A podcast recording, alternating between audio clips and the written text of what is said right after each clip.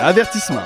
L'émission que vous allez écouter contient des monstres, des vampires, des tueurs, des fantômes, des sorcières et pire encore, des invités terrifiants. Bienvenue au spécial Halloween de On de film.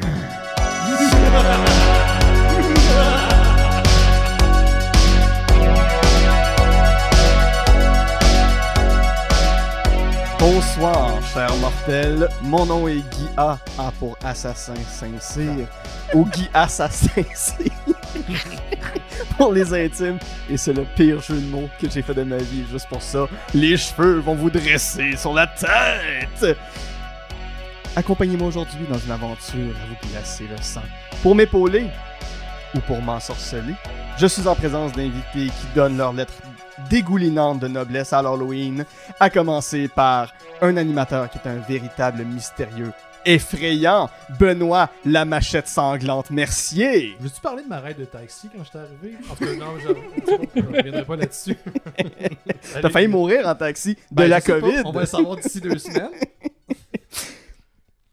Je suis, je suis aussi épaulé par le réalisateur de vos pires cauchemars, Rémi les doigts tranchants fréchette. Ou Rem Freak. Je peux-tu dire ça? Je peux-tu m'en inventer un? C'est ça, ça va être ça. On dirait comme les, les tombes au début des spéciales d'Halloween des Simpsons où on change un peu nos noms. Là. Ouais, ben, c'était ça, c'était c'était ça l'inspiration.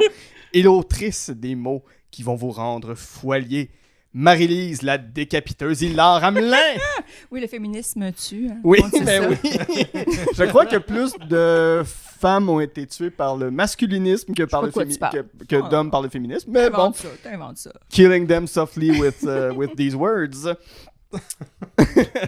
Avant qu'on entre dans vos listes de films, je veux savoir, euh, mes chers ghouls et mes chers euh, petits gremlins de, de, de bord d'autobus, référence aux Simpsons, Yep.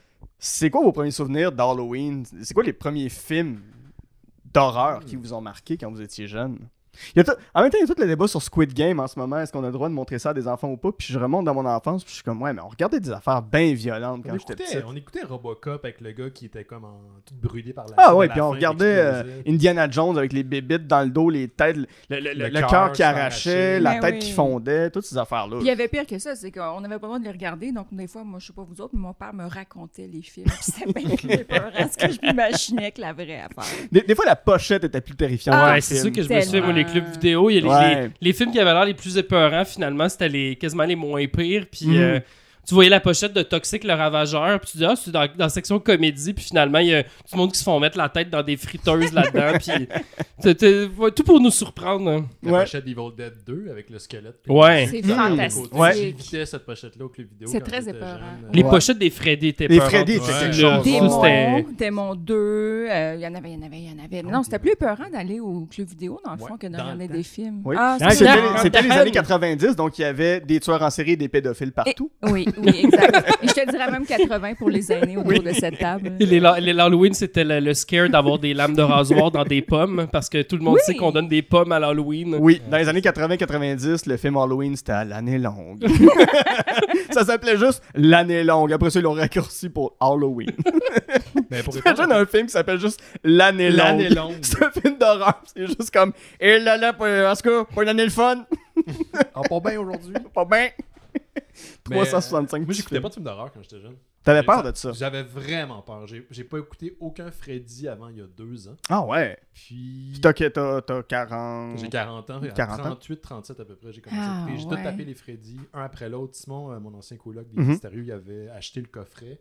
Puis je les ai tous écoutés. Ils sont pas tous bons. Ben, non. les Freddy. non. C'est mauvais à partir du 4, je te Ouais, dirais. le 4 est pas super. Le Oh, le 4 est pas, su- le pas 3 est super, le merveilleux. 4, Moi, là. moi, j'aime bien le 2. Le monde n'aime pas le 2. Ah, le ça change 2? la recette. Il est J'adore le 2. super bon. Moi, les J'adore trois le deux. premiers, Ouais, je le, les le 2, adore. c'est celui qui est homo-érotique, c'est super Ouais. cool. Ben oui! Puis le 3, il est badass aussi, les Ouais. Dream Warriors, là, mais Ouais. Oui, ouais. oui, complètement. Puis le 1, t'écoutais il y a plein d'innovations aussi techniques, on pourra en reparler, le mais c'est capoté. Le, le, le lit, Ouais, ouais, ouais. euh, La chambre qui tourne, euh, La chambre qui tourne, capoté, les, les griffes qui sortent du vagin. Euh, de, de la fille pendant Oui. qu'elle prend Ouais, son Oui, elle a dit que c'était une journée de, tourne- de, con- de tournage complet, puis que c'était comme passer un examen gynécologique. Puis en plus, c'était pas Robert Englund. C'est un drôle de spéculum quand même. Ouais, puis non seulement, mais c'était pas euh, Robert Englund qui était dans le bain, bien évidemment, mais c'était le type des, effets spéciaux. Ah, Ah, euh, ouais. J'ai Baker. oublié son nom, mais c'est Rick un, Baker qui a fait les effets? Suis c'est un pas sûr. méchant weirdo. Ouais. Sérieusement, là. Ah, elle, a- rappelé, elle a raconté des histoires par rapport à ça, puis c'était weird. Ben, il y avait. une- ben, non, moi, c'est moi qui dis que le gars est weird, mais elle a juste dit que c'était poche de passer sa journée là, dans le bain, les Il m'écartaient dans avec le ce gars-là. Il Oui! Il sortait, il y avait comme un, un compartiment en dessous du bain, puis il Mhm. passait la journée là, puis là, t'entends qu'il sortait la tête de l'eau entre les prises pour respirer, mais il était carrément dans les cuisses Ah, de l'adolescente, Ah, la Ah, tout le monde est comme, wow, super, ben ouais, super, Ouais, bel job. hein. J'ai trois gars autour de la table. Ah ouais, ah ben ouais. C'était pas des Pas de problème. mais non, une c'est- ah, ouais. Ben, on- T'es toute jeune pis tout là. Non, non. Hey, non, mais moi, je veux dire, on va, parler d'une pire franchise tantôt, là, je, peut-être avoir un petit débat avec euh, Benoît, là, mais moi, je trouve que les Freddy, c'est vraiment dans les moins pires dans l'ensemble des franchises. Parce que moi, j'écoutais énormément de franchises quand j'étais Ouais. jeune. Je les ai toutes vues, genre, je sais pas combien de fois, là, mais dès euh, 11-12 ans, je dirais, là, tu sais, euh, Friday the 13 les Hellraiser, les Chucky, euh, les Texas Chainsaw. Wow. Euh, je les ai toutes vues, genre toi. en loop, en loop, en loop. Les Friday the 13, là, je les ai vus tellement de fois, là, mais comme c'est rendu comme un bruit de fond, euh, tellement que c'est euh, ancré à l'intérieur de moi. Là. Puis euh, les Freddy, c'est vraiment pas super pour vrai. Non, euh, non, non, mais dans la, comparé à d'autres franchises. dans la tête d'un jeune Benoît qui voyait juste Ouais. les pochettes au club vidéo, c'était assez pour me Ouais, ouais, ouais. les ghouls qui sortent du bol de toilette, qui était une franchise, Oui. entre guillemets, d'horreur c'est les vraiment années 80. bon, mais c'est drôle. C'est juste des marionnettes sorties d'un bol. c'est les ghoulies, euh, les ghoulies, ouais. Ouais, les C'est- ghoulies. Ouais, c'est c'est ça, il y en a quatre. les le Ghoulies. 4, c'est Goes to College, là, fait que... c'est- c'est même pas une Il y en a joke. un dans c'est l'espace. Non, pas celui-là, mais il y a le lutin Ah. qui est dans l'espace, Oui, il y a oui. Jason qui est dans Le l'espace, prochon. Euh, Leprechaun, yeah. Ouais, ouais, Puis ouais. euh, les prochons. Les- Ben, c'est c'est pas ça, le prochon. c'est l'abominable lutin en français. Ah, moi, Ça je aussi, vois je le l'ai les pas leprechaun. Puis les ça- critters ça, qui ça enlève un de petit, l'espace. C'est vrai que ça, ça, ça enlève un petit edge, genre, je Ouais. suis le Je suis le Leprechaun, je suis Warwick Davis, je, je me cherche de la job. Ah, c'était Warren Davis? Ouais, Warwick, Warwick. Davis qui a fait ça. Ah, my god. Puis, euh, mais sinon, quand j'étais plus jeune, euh, moi, j'aimais vraiment les. euh, tu sais, je je pense que les chars de poule m'a été le gateway. Ouais. Chars de poule, fais-moi peur, était mon gateway vers l'horreur. Euh, mais additionné de ça, que j'ai regardé beaucoup les comédies d'horreur, genre Gremlins, Ghostbusters. euh, Arachnophobia. Arachnophobia, c'est pas de Fuck ça. Celui avec, euh, avec, John euh, Goodman. c'est ça. celui que les araignées. De- Alors, euh, ça, on regarde l'arachnophobia. Vous saviez qu'il y avait des araignées là-dedans? ah oui? Marie-Lise, j'ai tout tu- vu ça, moi. Ben, en fait, moi, clandestinement, ouais, non, non, c'est une, Mais j'ai l'impression que c'est c'était comme une plus, obsession plus pour moi. libre là. chez vous, les films d'horreur. Ben oui, et, non, euh, je pense que mes parents ont essayé de me protéger, mais tu sais, on vivait dans un petit et demi, puis mettons Poltergeist euh, jouait à la télé, ben je disais oui, oui, je vais me coucher, puis j'avais, je me rappelle parce que j'étais en maternelle, puis il laissait la porte entrouverte, je l'ai vu, je l'ai regardé, Ok. j'ai j'ai pas dormi, je voulais le voir, je voulais le voir. C'est une obsession. Mon père m'amenait d'un club vidéo, il- il me perdait de vue pendant deux minutes, puis il me retrouvait évidemment dans la section d'horreur, puis moi mon fun c'était de flipper. Parce que les, les pochettes étaient, les posters étaient fascinants, mais les images en arrière aussi, Ouais. les captions. Ouais. C'est d'en flipper le plus possible avant qu'il m'attrape par le collet, m'enlève de là. Mais euh, je- mon souvenir le plus marquant, outre, euh, mettons, Poltergeist que j'ai vu, que j'aurais pas dû voir, puis tout ça, c'est qu'à un moment donné, mes, mes parents, je l'ai dit en ouverture, me racontaient les films. Tu sais, à Ouais. Autostoppeur, à un moment donné, ils trouvent un doigt dans, dans, le- dans la frite. Puis je me faisais beaucoup des films, puis ils se sont Mhm. dit probablement à un moment donné, ben, on va la laisser les regarder. Hein? Délicieux. Hey, c'est excellent, ça, l'autostoppeur avec Rutger Hauer. Ben oui, mais moi, je, je voulais, je voulais. Puis mon père, je pense qu'en même temps, il était tiraillé, il voulait me protéger, mais il voulait me faire plaisir. Fait qu'il me les racontait. Puis à un moment donné, ils m'ont laissé les regarder. Et le premier que j'ai vu, j'étais, Quel âge que t'avais? j'avais 10 ans, j'ai vu de Shining. Oh! Et quand même, c'est. J'ai Ouais. eu très, très peur. Ouais, ouais. Ouais. Très, Puis- très peur. Ouais. Ouais, puis t'avais pas vu à 10 ans, la parodie des Simpsons n'avait pas encore été faite. N'existait pas... même pas. pu Les. Simpsons n'existaient pas quand 10 ans? j'avais 10 ans, mon cher, parce que c'est en 90. Oh oui, il existait. Oui, ben ça commençait. Mais ça faisait un an, Ouais, genre. Ouais, c'est c'était ça. Ouais. C'était-tu avant Do the Barting? C'était... C'était- euh, non, c'est plus tard. Do the Barting, c'est dans les premières saisons, mais c'était pas la première. Ah, On était saison. comme rendu the- au secondaire? Do the Bartman. Do the Ah, Bartman. Do the Bartman. Ouais, ouais. Do the Barting. Do the Barting. C'est The Barting? Ou c'était Do The Bar- Bartman. Do the Bartman. Ouais, like Do the Right Thing, c'est un film de Spike Lee, ça n'a aucun rapport avec ça. Je l'ai vu aussi, mais c'est ça, oui, ça, se mélange dans mon Un cerveau. bon qui crossover. Ça serait tellement bizarre. Avec Watatata, Spike hein, Spike Lee. Spike Lee. les Simpsons. Mon dieu, c'est. C'est- vraiment un crossover de plein là, vous d'affaires. voyez, nos cerveaux sont en train de fondre. C'est oui, hein. Puis euh, commencé à 40 l'accumulation des deux, euh, ça, ça, ça va pas de mieux en mieux. C'est pour ça que les CHSLD sont de même. Ah, c'est ouais. C'est drôle, mais c'est pas drôle. Exact. On va rentrer dans, dans vos listes. On va y aller euh, un film euh, à la fois en vous, en vous passant euh, un à la suite de l'autre. Et à la fin, j'aurai une petite surprise euh, avec ma liste de films. Euh, donc, dans le cas de Rémi, ton premier film dont tu voulais nous parler, c'était Halloween 3. Benoît, c'était Halloween, le premier de 1978. Yes. Halloween 3 de 1982. Le Halloween de John Carpenter. Halloween 3 par Tommy Lee Wallace. Qui a aussi fait le, le film Hit euh, original euh, ouais, la pour la série. série. Ouais, ouais, ben, le TV movie. Qui est 50% très bon. Ouais, Ben, et comme- 50% comme Hit. très mauvais. Ouais, comme Très le nouveau. long. Comme, les nouveaux. Est-ce que 50% c'est Tim Curry pis that's it? Ben, c'est pas mal. ça. Le Ouais, bout avec ouais, les enfants sont bons, puis après Ouais. ça, ça. Ouf. Ouais. Boy. Et euh, Marie-Lise, euh, ton premier film c'était Texas Chainsaw Massacre. Je les ai mis en- en- ensemble parce que c'est une forme de slasher, c'est une forme de Bah oui. légende urbaine, si on veut, euh, à tour de rôle. euh, Ben, je pense que Benoît peut commencer, vu que Ouais. c'est Halloween est Oui, avant Halloween 1. 3, Ben, j'étais hein. avec. euh, En fait, je voulais juste comme rajouter un truc, c'est que je suis pas un fan d'horreur, mais ce que j'aime, c'est c'est comme du comfort food pour moi par la- durant le temps des Ouais. euh, Tellement. octobre, écouter des films d'horreur. Aujourd'hui, je peux en profiter, puis Mm. mis à part certains films d'esprit, là, je suis capable de, de l'écouter sans avoir la Ça te fait peur, les esprits? Ouais, mais ça me fout vraiment la chienne. Tu crois-tu à, Non, ces entités-là? Non C'est- ben, tu sais, même euh, Richard Dawkins, qui est un, qui est un athée, là, Ouais. qui, fait, qui a fait la promotion de, de- de cette pensée-là, a dit que même une maison hantée, quelque part, ça lui fout la chienne. je, suis- je suis de cette opinion où est-ce que je ne crois pas aux fantômes. J'aime l'histoire des fantômes. J'adore Mhm. euh, les histoires de fantômes. J'en connais trop sur l'histoire de fantômes. Ouais. Mais je crois pas à ça. Mais j'irais dans une maison hantée, j'aurais la chienne. Ah ouais, je, hein? je serais sûr que, tu sais, juste, au- juste au cas que j'ai que j'ai tort. Mhm. Non, mais pour juste ça, moi, je me T'es- souviens. t'es Juste au cas. T'es- t'es- T'es t'es agnostique des spectres. Moi, je suis agnostique de tout. Pour vrai, je suis agnostique des spectres aussi. Ouais, ouais. Ah Je- ouais. Je peux croire qu'il y a un phénomène sans savoir. Je pense pas que c'est grand-papa qui vient comme tasser ta canette de goût, mais peut-être qu'il y a un phénomène mécanique qu'on comprend pas. Mais Ouais, te, ouais. te souviens-tu, il y a deux ans, il y avait une série sur Netflix qui t'avait vraiment marqué le manoir, il retournait. The Bla- Blight Ah, Manor, non, euh, Oui. Haunted Anakin, Hill- euh, Hill House. Haunted House. The Haunted of Hill oui, House. puis, Ouais, puis je me rappelle que ça, ça t'avait vraiment Oui, terrifié. euh. c'est- Il y a des fantômes partout là-dedans. Ouais, ben, C'est comme les juste- 101 dalmatiens, mais des Mais fantômes. c'est- c'est l'idée aussi. Ah, Il y a 101 fantômes. Parce que C'est ça dans la série, c'est un fantôme. dans Oui, la c'est ça. De temps en temps, t'entends. T'entends comme. J'ai vu dans Cruella, c'est juste ça en background. C'est Mike Flanagan qui a fait Cruella. Ouais, hey, man, le, Cruella de Mike Flanagan, c'est vraiment- j'étais full dedans. Excusez, là. C'est sûr que ça allait donner ça les auditeurs, là. Je, je Oh, suis désolé. Simpson qui s'en est bientôt. Mais non, c'est ça, c'est du comfort food. Fait que tous ces films-là, ceux que j'ai choisis, c'est pas nécessairement les meilleurs films, mais c'est les films que j'adore comme consommer, comme un sac de chips. là. Mhm. Sais, Peut-être pas super bon, mais comme du comfort food. Puis je pense qu'on peut pas passer à côté du premier Halloween. Ouais. Je parlais du coffret des Freddy, mais quelques années avant, j'ai pogné une bulle puis j'ai acheté le coffret Blu-ray quand il est sorti de toutes les Halloween euh, Mhm. euh, ben, de Michael Myers. Introuvable maintenant, j'essaie de le trouver. puis 700 c'est- dollars américains Wow. sur eBay. Quoi, tu l'as acheté? Non, c'est Ok. il est sur eBay. Je l'ai payé comme 60$ piastres à la sortie. Ouais, ouais, c'est Ouais, ça, mais il est rendu Il est introuvable. il est. Mais en spécial 3 piastres chez HMV ou dans le dernier HMV qui existe. Faut juste trouver un HMV. Puis, euh, c'est ça, j'avais jamais vu aucun Carpenter non plus. Hmm. Ben, pas Carpenter, Halloween. Puis j'ai commencé, puis j'ai full trippé. Même les pires, là, tu sais, Curse of Michael Myers. Oh. Ouais. Le 5 est de l'hostie. Oh. Je les aime tous. Hey, Ma- Michael Myers dans le 5, il conduit un char, là. Tu sais, pis il va gazer, là. C'est Ouais. comme. S'il perd toute son, sa non, crédibilité, c'est- il conduit un char. C'est qu'est-ce qui se passe? Il, se Il est dans le trafic. Ah non, je vais arriver en retard à mon Il y a une assassinat. poursuite en char, pis il fonce dans. C'est comme. Voyons donc. d'Haddonfield, là. Quand il s'avance pas! Ça a pas de style d'allure, ces films-là. Avec le masque il, il fesse dans son, dans, dans, dans son volant avec le couteau.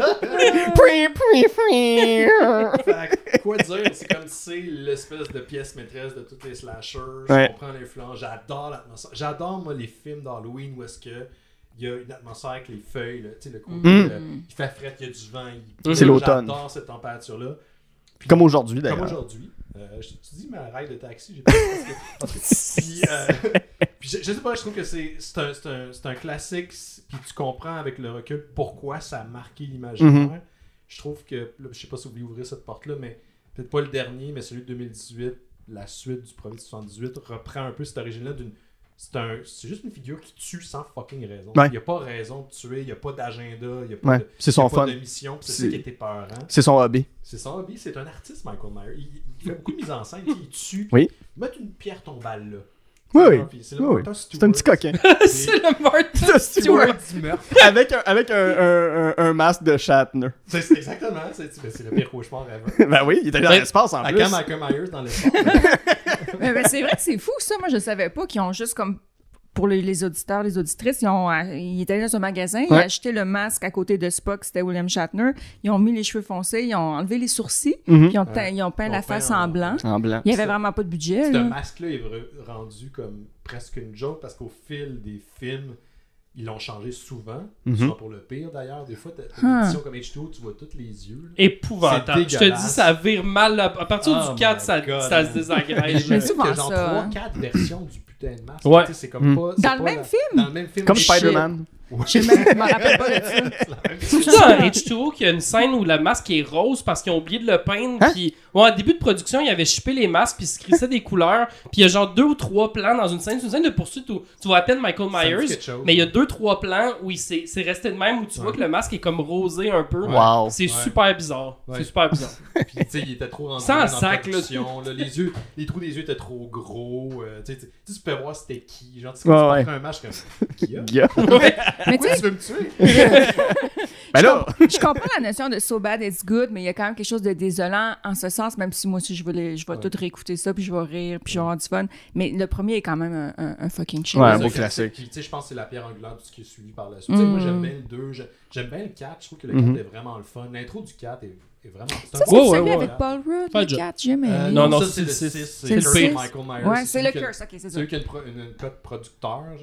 cote réalisateur. Quand t'apprends que Michael Myers est dans une secte. Ouais. ok. je m'en Ça rappelle pas, mon cerveau a vraiment Ok. skippé. Il y a, a une, une cote Paul Rudd, pis c'est juste un extrait de, Ma- de Mac Me. Ouais, c'est ça. Référence. Référence à Conan. Mais je pense que tout était dit sur Halloween. Je trouve juste que c'est un incontournable. Puis, Ouais. euh, je- je- puis c'est c'est la fin là, qui se passe de quoi là. C'est quoi, 1h40 à peu près le film? C'est pas très long, hein. C'est un film d'exploitation fait avec un micro-budget. Non, ouais, puis c'était 20 pas censé être un succès. C'est Non, ça. Non, non, c'était. Puis ça a rapporté des millions. C'est ça. Puis John Carpenter. Ben, c'est le seul film en fait de John Carpenter qui a été lucratif parce qu'après ça, le reste de sa carrière, ça a été Ouais, des, ouais, une série de flops, puis les gens qui le comprennent pas, puis qui comprennent 10 ans en retard que le film est bon. Fait que toute sa carrière, finalement, c'est basé. Il a pu faire ses films à cause de ce film-là Ouais. en partant qui a starté la Hmm. franchise. Après, après ça. Ghost of Mars à la fin. Ah, ça c'est bon. Il y, en il y en a eu d'autres après ça. Il y a eu The euh, Ward. The Ward qui ouais, c'est ça. Toi, Rémi, pourquoi euh, Halloween 3 Ben là, c'est parce que tu nous as demandé de choisir des films qui représentent l'Halloween. Je Ouais. trouve que le 3 dans, dans toute la franchise, c'est un qui a le plus la vibe Halloween. Mhm. Euh, sais, ben le premier, le premier, c'est- le premier, oui, puis peut-être celui de 2018, mais après ça, je trouve que l'ambiance Halloween se perd un peu. Euh, puis le 3, pour ceux qui savent pas, en gros, c'est qu'après le deuxième, euh, spoiler, mais pas spoiler, Michael Myers meurt, mais meurt pas parce qu'il revient dans le 4, là, puis finalement, c'est re- c'est- reboosté, euh, la, la- la- la série revient encore et encore, puis John Carpenter, euh, qui est encore producteur, a décidé de faire une anthologie avec la série Halloween. Donc, à partir du 3, il voulait que chaque film, ça soit une histoire comme un, un Twilight Zone, dans le fond, Mhm. que chaque film Ouais. soit séparé, mais sous la thématique de l'Halloween. Donc, le 3, c'est comme en plus un, un- le mouton noir de la série qui a été très qui a été détesté pendant, pendant des années et des années. Et pourtant, là, c'est Qu'est-ce vraiment qu'est-ce le qu'est-ce fun. qu'il y a dans le 3 Qu'est-ce qu'il y a dans le 3 qui est le fun? Donc, le 3, euh, le 3 c'est euh, cet, cet homme, euh, cet homme alcoolique qui est, euh, euh, qui est pas bien avec sa femme, pas bien dans sa relation, qui se retrouve à la trousse d'une genre de... C'est un film des. C'est Tom Atkins, en fait. C'est le sex symbole des années 80 pour euh, John Carpenter, qui joue aussi dans, dans The Fog. John Carpenter, là, un, un modèle masculin idéal, c'est Tom Atkins, un, un, un daddy bear avec une belle moustache, là. Ouais, D'accord, Ah. ça, moi. Ça, là, c'est l'homme parfait. Toi, toi Marie-Lise, avec John Carpenter, vous swipez le même monde sur Tinder. 100%. ah, il y a une grosse moustache. Wow. Ouais, c'est comme pré. euh, tu sais, avant que Kurt Russell embarque dans son, Ouais, ouais, son ouais. universe, ben Tom Atkins, là, c'était l'homme de la situation. Puis ben Tom Atkins se retrouve à, Euh, il découvre en fait qu'il y a des masques qui se vendent. Donc, c'est des masques. euh, Il y en a un qui c'est une sorcière, une que c'est une citrouille, puis un squelette qui se vendent aux enfants. Puis c'est fait comme par une grosse entreprise mystérieuse. Et on réalise que les masques ont un pouvoir magique qui vont probablement exterminer tous les enfants de la Terre. Mhm. Euh, donc, euh, en plus de ça, il y a comme une. euh, il y a, il y a- une petite musique qui revient qui annonce les jours d'Halloween qui passent. Donc, il y a comme une, une pub qui passe à la télé, puis là, on entend le Two more days to Halloween, Halloween, Halloween. Puis ça, ça se répète. C'est un genre de motif qui revient à travers le film. Puis ça, je trouve que ça met dans le monde. C'est con en esti comme film, là, on va se Mhm. le dire. Là. Ah ouais, c'est weird comme film. C'est vraiment bizarre, mais t'as comme l'ambiance. En plus, John Carpenter euh, co-signe la musique. Euh, Il y a une belle photographie aussi dans le film. Euh, mais c'est juste comme un espèce de film fucking weird euh, qui, qui illustre vraiment bien la saison, d'après Puis moi. les enfants, il y a des enfants qui meurent, man. Il y a vraiment la des enfants- scène que j'ai vu jeune, c'est quand l'enfant écoute le spécial avec son masque, puis il y a comme des coquerelles, puis Exact. un serpent qui sort de Sa tête, ouais, parce que C'est tu sais, terrible. c'est tellement. La mythologie est tellement pas claire, Ouais, ouais. mais la tête de l'enfant, dans le fond, se transforme en insecte. Fait Ben, que l'enfant tombe au sol. C'est la puis le- métamorphose. Ouais, exactement. Puis ça, ça, c'est ça. C'est- Ça devient Kafka. Pas- ouais, c'est ça, ok. C'était peut-être ça. Peut-être que j'étais pas assez intelligent pour euh, aller directement à cette référence-là. J'étais trop omnibulé par? Thomas Atkins à Kafka. À Kafka, la métamorphose? Ouais, ben Kafka, le dos large. là. Ouais, c'est Kafka le tournage. Ben, c'est sûr, quand il se métamorphose en insecte, il vient avec le dos large, c'est sûr. c'est- Moi, j'aime beaucoup les c'est séries gros, B, là, mais je- on me fera pas dire que c'est bon. Ouais, mais- oui. Euh, Oh non, mais j'allais juste dire, mais c'est ça pour moi, ça reste comme un des, des plus euh, le fun de la, franchise parce que il est pas rattaché là, à toute la Mhm. mythologie de Michael Myers. Je trouve qu'il s'écoute bien en solo, puis euh, je, je le, je le regarde pas mal souvent en Ça, fait, ça- celui-là. ça se peut qu'il le ramène. Euh, là, dis pas sous forme de POG, je le sais.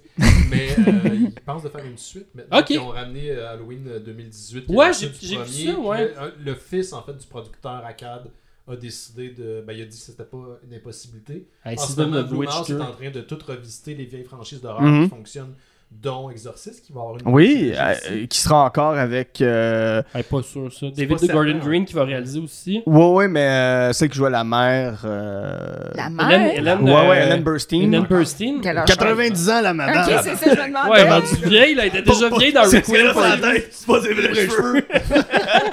Référence à Claude Crest, là, Elle était, déjà vieille dans, les, dans, dans Requiem for a Dream. Là. Ouais, non, déjà- mais rendu à 90 ans, puis apparemment qu'elle est en forme, puis Eh ben. elle va être dans la suite. Ah, wow. Écoute, je suis sûr qu'elle va avoir un petit. Ils vont aller la visiter 5 minutes dans son Ouais. CHSLD, Ouais, ouais, puis ils vont lui dire ta fille a déjà vécu ça, comment ça s'est passé, comment on fait pour. Je trouve que ça va être ça, mais c'est cool de savoir qu'elle veut encore participer. Bah oui, why Il y a Euh, plus d'argent là-dessus dans son caméo que pour tous Oui. les rôles qu'elle a joués. C'est ça. Et euh, juste dire euh, aux abonnés Patreon, euh, j'ai enregistré avec ma soeur un épisode sur l'exorciste.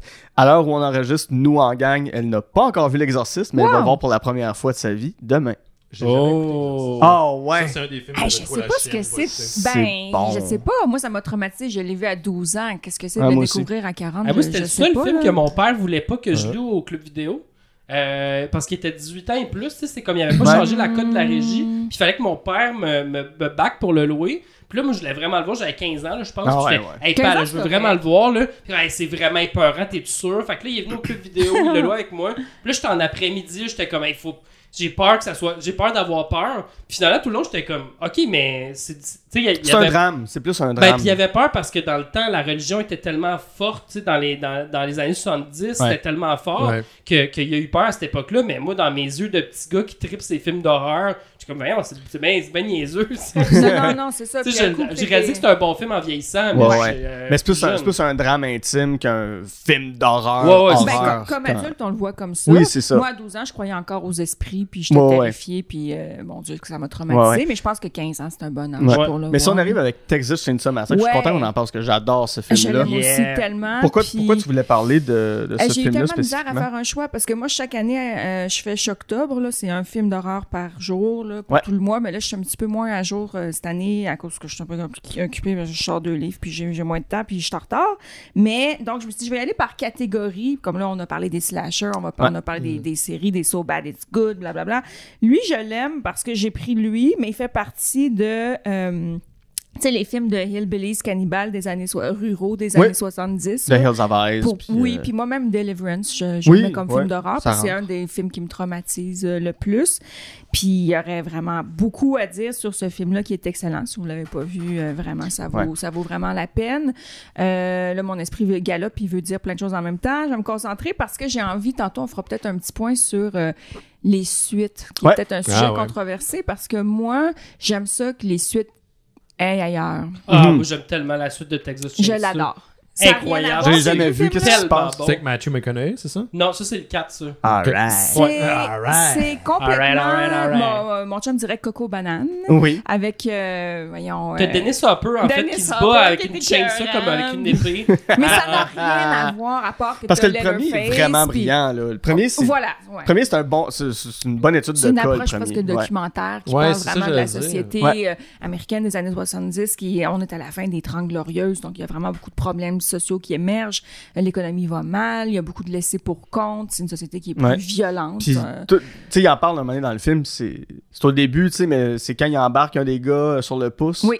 Puis il dit que son grand-père ou son père tuait le bétail à C'était coups de les meilleurs à l'abattoir. C'est euh, ça pour exactement, puis que c'est l'industrialisation qui a détruit leur ferme, qui a tout détruit, puis c'est-tu pour ça que l'autre a une à chaîne, c'est pour, euh, c'est pour se venger Ben, on peut avec l'industrialisation? Est-ce que c'est ça? Bon. C'est une famille de dégénérés cannibales. Oui, c'est ça, Il y en a c'est pas ça. un pour acheter l'autre, puis Une c'est sorte de famille. extrêmement violent. Ouais, C'est une ferme familiale.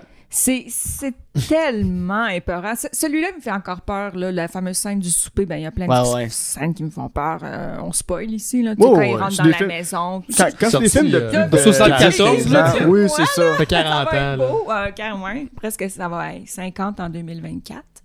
Hmm. Mais, On se rend euh, pas là, anyway. Qu'est-ce que tu dis là? Ben oui, on va être On va tous mourir dans le fond de quelques mois terrain toi, d'infection. hey, il nous a-tu raconté sa Ça règle de taxi? malade dans deux Ah, semaines, moi, Regarde ça pour la fin, l'histoire la, la plus épeurante. Eh. Mais c'est ça, tu sais, des, des scènes incroyables. Puis évidemment, à l'époque, les gens étaient très, très traumatisés parce que euh, au début, euh, c'était dit, euh, ce film est inspiré d'une histoire vraie. Bon, ce qui est un peu vrai par la fesse gauche parce qu'il y avait un, un- j'oublie toujours le nom du tueur Ed en Gein. série, voilà, Ed, Ed Gein, Gein, ouais. qui déterrait des cadavres ou tuait des gens pour récupérer leur peau pour se faire comme dans le film on le voit là, des, Une lampe, une chaise. Voilà. Ah, tout en- euh, ouais, des affaires de Ah, ouais. mais euh, pff, ouais, le film va beaucoup plus loin là. C'est un créatif. Euh, Ben, c'est une sorte de cuir.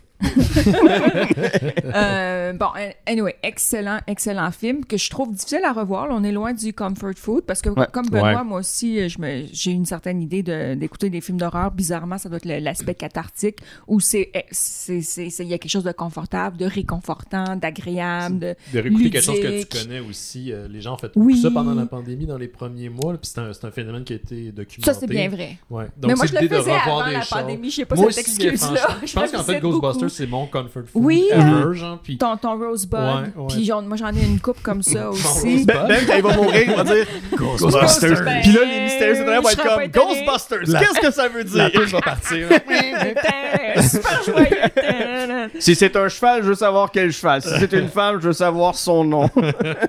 Mais euh, puis peut-être une dernière affaire à dire, Oui. là, parce qu'il y aurait tellement à dire. Mais euh, Hey, J'aurais aimé ça parler du 2 pendant genre une demi-heure, Ah, ça trois heures, je sais pas. Ouais, J'aime tellement la- ce film-là. là, L'année prochaine, je ouais. capote dessus, je parle-moi pas. Mais, euh, tu sais, autant euh, quand on parle de traumatisme, euh, traumatisme collectif avec les films, tu sais, Psycho, on n'ose Ouais. plus prendre la douche, euh, Jazz, on va en parler tantôt, on a peur de se baigner. Euh, je pense que justement, celui-là euh, engendré une peur de, de, de prendre les autostoppeurs. Ah en tout cas, la ouais, rumeur ça veut peut, que ouais. ça, ça, Ouais. ça, ça crée ça aux États-Unis. J. Bob ont réglé ça. Dans Jen Silent Bob, euh, le code de la route, c'est qu'il faut que tu suces le chauffeur. Oh my Tu god, pas. je savais pas C'est ça que t'as retenu du film? Ben, c'est George Carlin qui l'a dit, Ah que ça ouais? doit être vrai. Il a tout le temps Ouais, une raison, raison George. pourquoi je fais pas ça, moi, l'autostop, OK? J'ai j'ai une question par rapport à, à ces trois films-là. C'était quoi dans votre jeunesse les, les légendes urbaines qu'il y avait dans vos quartiers? Est-ce qu'il y avait, est-ce qu'il y avait dans votre quartier une histoire propre que, que vous racontiez au primaire, peut-être début secondaire, telle maison, c'est un fou qui habite là. Puis, euh, je je je Ben commencer oui. pendant que. Comment? Ben, moi, moi, moi, j'en ai absolument. Je vais laisser les gars, j'ai- je viens de parler. Il n'y en a pas vraiment à Brossard. C'était plutôt. euh, Ouais, c'est. c'est- Il c'est- arrose pas bien son comme- Il y avait une maison abandonnée. Tu sais, c'est c'est plus Ouais. rare, j'ai l'impression, aujourd'hui. là, Tu sais, des vraies maisons. Une vraie maison abandonnées. abandonnée. Vraiment abandonnée. Puis euh, les, les jeunes s'amusaient à y aller, à Ouais. rentrer dedans. La porte en avant était pas super bien barrée, je Ouais. pense. Puis je l'ai vu se faire démolir. La journée qu'il y a vraiment un bulldozer qui est venu la ramasser. Le Willy des Simpsons est sorti. Pas ma maison! ma maison! Mais non, il n'y avait pas vraiment. euh, c'est ça, j'ai passé toute ma jeunesse sur la rive sud. Ouais. Mais étrangement, j'avais. Il n'y avait pas de légende, mais j'aimais pas la... j'aime pas l'atmosphère de la banlieue. Ça, Mhm. ça me ça m'angoisse un peu, je sais pas pourquoi. Puis je pense que j'associe ça à The Burbs. Qui, Ouais, ouais, qui ouais. est un film que j'ai Avec vu ta quand mère, j'étais qui jeune. est une comédie d'horreur. Qui est une comédie d'horreur, mais quand t'as 6-8 ans, Ouais, tu tu, comprends comprends, pas. pas. la zone. Fait que je me souviens de la scène finale avec les corps dans la valise. Ouais. Puis j'ai pas dormi pendant un bon bout après avoir vu ce film-là. Ok. Parce que j'étais comme. C'est qui- c'est euh, le réalisateur de, de Burbs, c'est C'est euh, Joe Dante. Joe Dante. Ouais. Ouais. Super réalisateur de- d'horreur. Moi, c'est. Mars Attack quand j'étais jeune qui m'avait traumatisé. Ah Tu sais, c'est ouais, pas des Mars films Attack. bizarres, là. Mais tu sais, Mars Attack est sorti, j'avais 7 ans, là. Puis Ouais, mes ouais. parents ont écouté ça, même c'était à la maison, c'était même pas au cinéma, on a regardé ça en famille, c'était comme une comédie. Mais je regardais déjà des affaires un peu épeurantes, tu sais, je regardais du char de poule. Mhm. Mais Mars Attack il m'a. Je sais pas pourquoi, mais il m'a fait de l'effet, celui-là. Ouais. J'ai eu de la misère à dormir le premier soir, là, le Oh soir. non! Quand Ah. Moi, ado. c'est ça. Ben, 7 ans. Silou. Mais ils ont des yeux bizarres. Ils ont des yeux. Ouais, les cerveaux. méchants, c'est que là, là, parce qu'ils ils arrivent en amis, mais finalement, Ouais, ils, ouais. ils sont traîtres, puis ils les zappent, ouais. puis là, ils se transforment en squelette, là, puis euh, ouais. Ouais. Avec la tête meurt. de, de- C'est vrai, de ben, tout le monde. sur, Ah euh, ouais, c'est un ça, là. bocal ou un chien. T'avais-tu Euh, des, des légendes urbaines dans, dans ton quartier? Non, moi j'étais dans un quartier, un nouveau quartier, il y avait plus de la forêt autour, fait que je dirais que c'était Mm. un peu plus là-dessus qu'on se, qu'on se buildait des, Mm. des légendes. Il y avait une vieille grange, entre autres, euh, dans la forêt. Puis euh, sinon, c'était plus euh, mon père qui a toujours été un bon conteur autour du feu. Mm. Euh, puis une bonne anecdote, c'est que j'étais euh, assez jeune et euh, j'avais demandé une histoire d'horreur à mon père pour ma fête euh, l'été là, autour du feu. Et euh, j'ai tellement eu peur que j'ai vomi de peur. Ah, Vomir j'ai de vomi de Oh Oh non! my god. Wow! Parce que- Ah, il Mon père a déjà foutu la chienne à, aussi à des adultes autour du feu là, qui étaient ouais. comme Oh, arrête là, arrête là. Il est vraiment bon là, pour vrai. Il y a comme euh, la twist, tu sais, Mhm. t'embarques en faisant bon, là, il va juste compter une histoire, mais finalement c'est, ça devient tellement prenant que. Ouais, fait que c'est c'est ça. Il, je- il était-tu content? Oui, ben oui, mission accomplie. Ben, Ben, c'est sûr, non, je le comprends. Moi aussi, mon père aimait ça, me faire peur. Tu sais, je, je- je- je regardais des films dans le sol à un moment donné avec des amis pour l'Halloween. Puis, à un moment donné, mon père est juste. Il, il est allé dehors, puis s'est mis à, à varger dans les fenêtres pendant Ouais. regardait le film. Ah. Euh, il se mettait des masques épeurants, puis il venait me faire peur. Mon Dieu, tu meurs. Moi, je serais dans, morte. dans- dans Je un centre d'achat dans le temps de l'Halloween. Ah ouais. Mais ça, c'est la culture des scouts. Là. Mon père m'a conté d'histoires des années 70 dans les initiations de scouts. Puis euh, il y a eu euh, une histoire. Tu sais, mon grand-père, en plus, était animateur là, de, de, de, la troupe où mon père était là, quand il était très jeune. Puis euh, il m'a conté, entre autres, une fois où ils ont fait semblant de- d'avoir des, des coca dans la forêt. Puis, euh, tu sais, c'est comme. Ouais, ouais, genre, ils font sortir les jeunes, ils sont comme, Hey, il y a quelque chose dans le bois. Puis ils arrivent dans le bois, puis il y a une croix en feu avec des, du monde Ben de coca non, devant. ben c'est comme. C'est un prank pour faire, euh, faire peur aux enfants, là. C'était les Ça, années c'est les- 70. Oh my God. Ça a pas d'allure, il me contait ça. Wow. Tu sais, mon grand-père qui est comme. Sais pas, là, qui est quand même straight, là, tu sais, qui est bien. euh, J'ai de la misère à l'imaginer faire des esti de niaiseries de même. euh, en tout cas, c'était une Wow. autre époque. Mais ferait ça, ça fait un bon segway quand même parce qu'il y avait, tu sais, c'est une époque où il y avait peut-être une norma- normalisation de la violence, les années 70-80. Mhm. Puis moi, les, les, les légendes urbaines dans ma petite ville à, à ce moment-là où j'habitais en Abitibi, en fait, c'est. C'était Amos, je crois. Amos, ou- ouais, c'était des histoires vraies. c'est que s'il y avait une maison sur le chemin pour aller à l'école, euh, il y avait eu, euh, il y avait beaucoup de drames familiaux à ce moment-là. Puis là, il y en avait un père qui avait gonné euh, sa Oh. femme puis ses enfants. Wow. Ouais, puis on avait. On change de film! on change de film. Et on avait la chienne de passer de- devant cette maison-là. Puis moi, en plus, j'avais comme eu un petit extra parce que la blonde de mon père, à cette époque-là, elle faisait euh, des ménages. Puis elle était dans l'équipe d'intervention qui Mm. était allée. Alors là, oreille sensible, euh, sérieusement, trigger warning. Mais euh, donc après les, les- les meurtres. Et puis, écoute, euh, pour faire histoire courte, il devait même... euh, euh, prendre une spatule pour enlever la cervelle sur Oh! les- Ouais, ouais. Ouais, on calisse. Oh! donc, à l'époque, c'est drôle, c'est pas drôle J'ai parce ri, que. un rire Mais ça on s'entend. parce que quand je dis que c'est une époque plus Moi, j'ai le bon cœur. c'est que fuck en 2020, on compte pas ça aux enfants du primaire, on s'entend dessus. Ouais. Et à l'époque, les parents avaient aucune euh, gêne de nous compter Non. ça ou de parler ça devant nous. Donc moi, je me pissais quasiment dessus en passant devant cette maison-là. Ben ouais. Et, et, et, et effectivement, euh, il y avait comme une fascination morbide parce que j'aimais aussi tout ce qui était l'horreur. Puis quand t'es enfant, tu distingues pas trop, trop de Ouais. fois là, la réalité de ton imaginaire. Donc tout ça fait partie encore aujourd'hui de, de mon, de mon imaginaire. Ouais. Pour le meilleur et le pire. Au coin de ma rue à, à Hull, il y avait, il y avait une espèce de maison c'est toutes des maisons de banlieue, bien normales, petit terrain vert, là, euh, avec l'herbe, le petit arbre, puis tout ça. Des maisons des années 50, 60 à peu près, pour vous faire une idée du portrait. Puis il y avait une maison qui était aussi une maison de cette époque-là, mais qui avait jamais été entretenue. Hmm. Le terrain, c'est genre de la gravelle, puis il y avait rien qui poussait. Puis devant la maison, il y avait toujours une famille. C'est pas clair s'il était dans cinquantaine, soixantaine, même quarantaine ou même trentaine. Toute la famille, même les enfants. Tout, tout le monde avait de l'air vieux. mais non, il non, il y avait comme plus d'enfants. Ouais, ouais. Ils étaient tous rendus plus vieux. Il y avait genre des espèces de Rottweiler en avant qui, qui, qui nous jappaient après tout le temps. Puis dans la fenêtre, il y avait une vieille madame habillée en noir, les cheveux blancs, blancs, blancs, qui regardait le monde passer. Ah, Oh yeah! C'est- ouais, ouais. C'était Ouais. absolument terrifiant. À l'autre coin de rue, c'était la végétation qui avait pris possession de la maison. Puis il y avait un vieux char des années 50 dans le fond du Ben, stationnement. voyons. Ça, c'est ça, ça, ça, c'est, c'est le quartier Wrightville à, à Hull euh, qui, qui fait très Stephen King-esque. Mhm. Moi, c'est- je, je le dis souvent, là, mais si vous voulez vous immerger dans un style Stephen King, allez visiter Hull, allez visiter Gatineau. Euh, ben surtout Hull, le vieux Hull, Wrightville, Elmer. C'est vraiment les trois villes euh, qu'on retrouve dans l'univers de Stephen King, puis une région plus loin euh, qui s'appelle euh, le Pontiac, mais que tout le monde appelle ça le Western Québec dans ce coin-là. Même eux, là, le- la, la commission scolaire s'appelle euh, Western Québec, la commission scolaire du, du Western Québec. C'est juste étrange, mais il y avait, il y avait toutes ces vieilles. Tu sais, tu parlais qu'il n'y avait pas beaucoup de maisons abandonnées. Nous, Non. à Hull, dans mon quartier, il y avait énormément de vieilles maisons abandonnées, des maisons délabrées, des, des- des personnes qui s'occupaient plus, des, des- des- des vieux monsieur, des vieilles madames qui s'occupaient plus de leur maison. Fait que ça, ça pourrissait avec le temps. Puis. euh, non, il y, avait, il y- il y avait des endroits qui avaient vraiment des, des vibes étranges où tu vois pas la maison. Puis il y a quand même une espèce de quartier caché, puis c'est toutes des vieilles maisons victoriennes. Ouais. Ouais, il y a Vox avait fait un reportage là-dessus, ce qui a inspiré la, l'apparition- la- le, le design des maisons Ouais. comme on les connaissait. C'est avec toi, je Ouais, pense. que ça à Mais, ça, mais ça c'était pas, à- c'était pas à Hull, là, non, les maisons victoriennes. Mais... pas là, puis c'est pas le même design non plus de maison. Non, mais- ça, mais mais il y a un quartier dans Hull, puis c'est toutes des vieilles maisons. Puis ce quartier est comme un peu caché, là, il est derrière une rivière, il faut passer un pont. Puis Ça a l'air weird du même, mais c'est vraiment ça, faut traverser Mon un pont, une petite rivière, puis là, il y a toutes les vieilles maisons victoriennes avec des gros arbres, puis ça a plus rapport quand t'es rendu dans ce coin-là. C'est. euh, Genre de place que tu vas là si t'as affaire à ce point. Oui, c'est ça. Puis marcher là tard le soir, ça. Hum, ça rentre dedans. Ça rentre dedans. Ouh. Après ça, on avait des maisons qui étaient des anciens chalets de la rive sud. Si tu Ok. regardes les photos des années 50, la rive Les sud chalets était sont pas devenus des maisons? Ouais.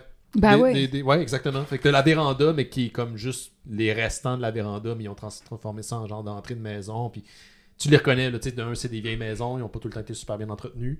Celles qui ont été entretenues ont été modifiées, fait que tu reconnais plus, mais tu vois que c'est un design de chalet de l'époque. Puis à Brasson, il y a un vieux quartier. Nous autres, tu sais, c'est en, c'est en ordre alphabétique, les rues. Tu as les A, les B. les- Mhm. Puis dépendamment de- des quartiers, les A, c'est plus vieux, donc un peu plus pauvre. Mm. Puis le premier quartier de Brossard, ou un des premiers, c'est Saint-Michel, qui était en fait une ancienne municipalité, si je me souviens bien de ce nom-là. Puis c'est toutes des anciens chalets. Puis il y a des Ah ouais. tu- sur lesquelles que tu passes, que t'as genre des entrées où t'as des vieux chars, puis des vieilles façades rouillées. Ouais. L'année passée, je suis repassé en bicycle juste pour faire un bout, puis tu sais, c'est les mêmes portes que quand moi j'étais jeune.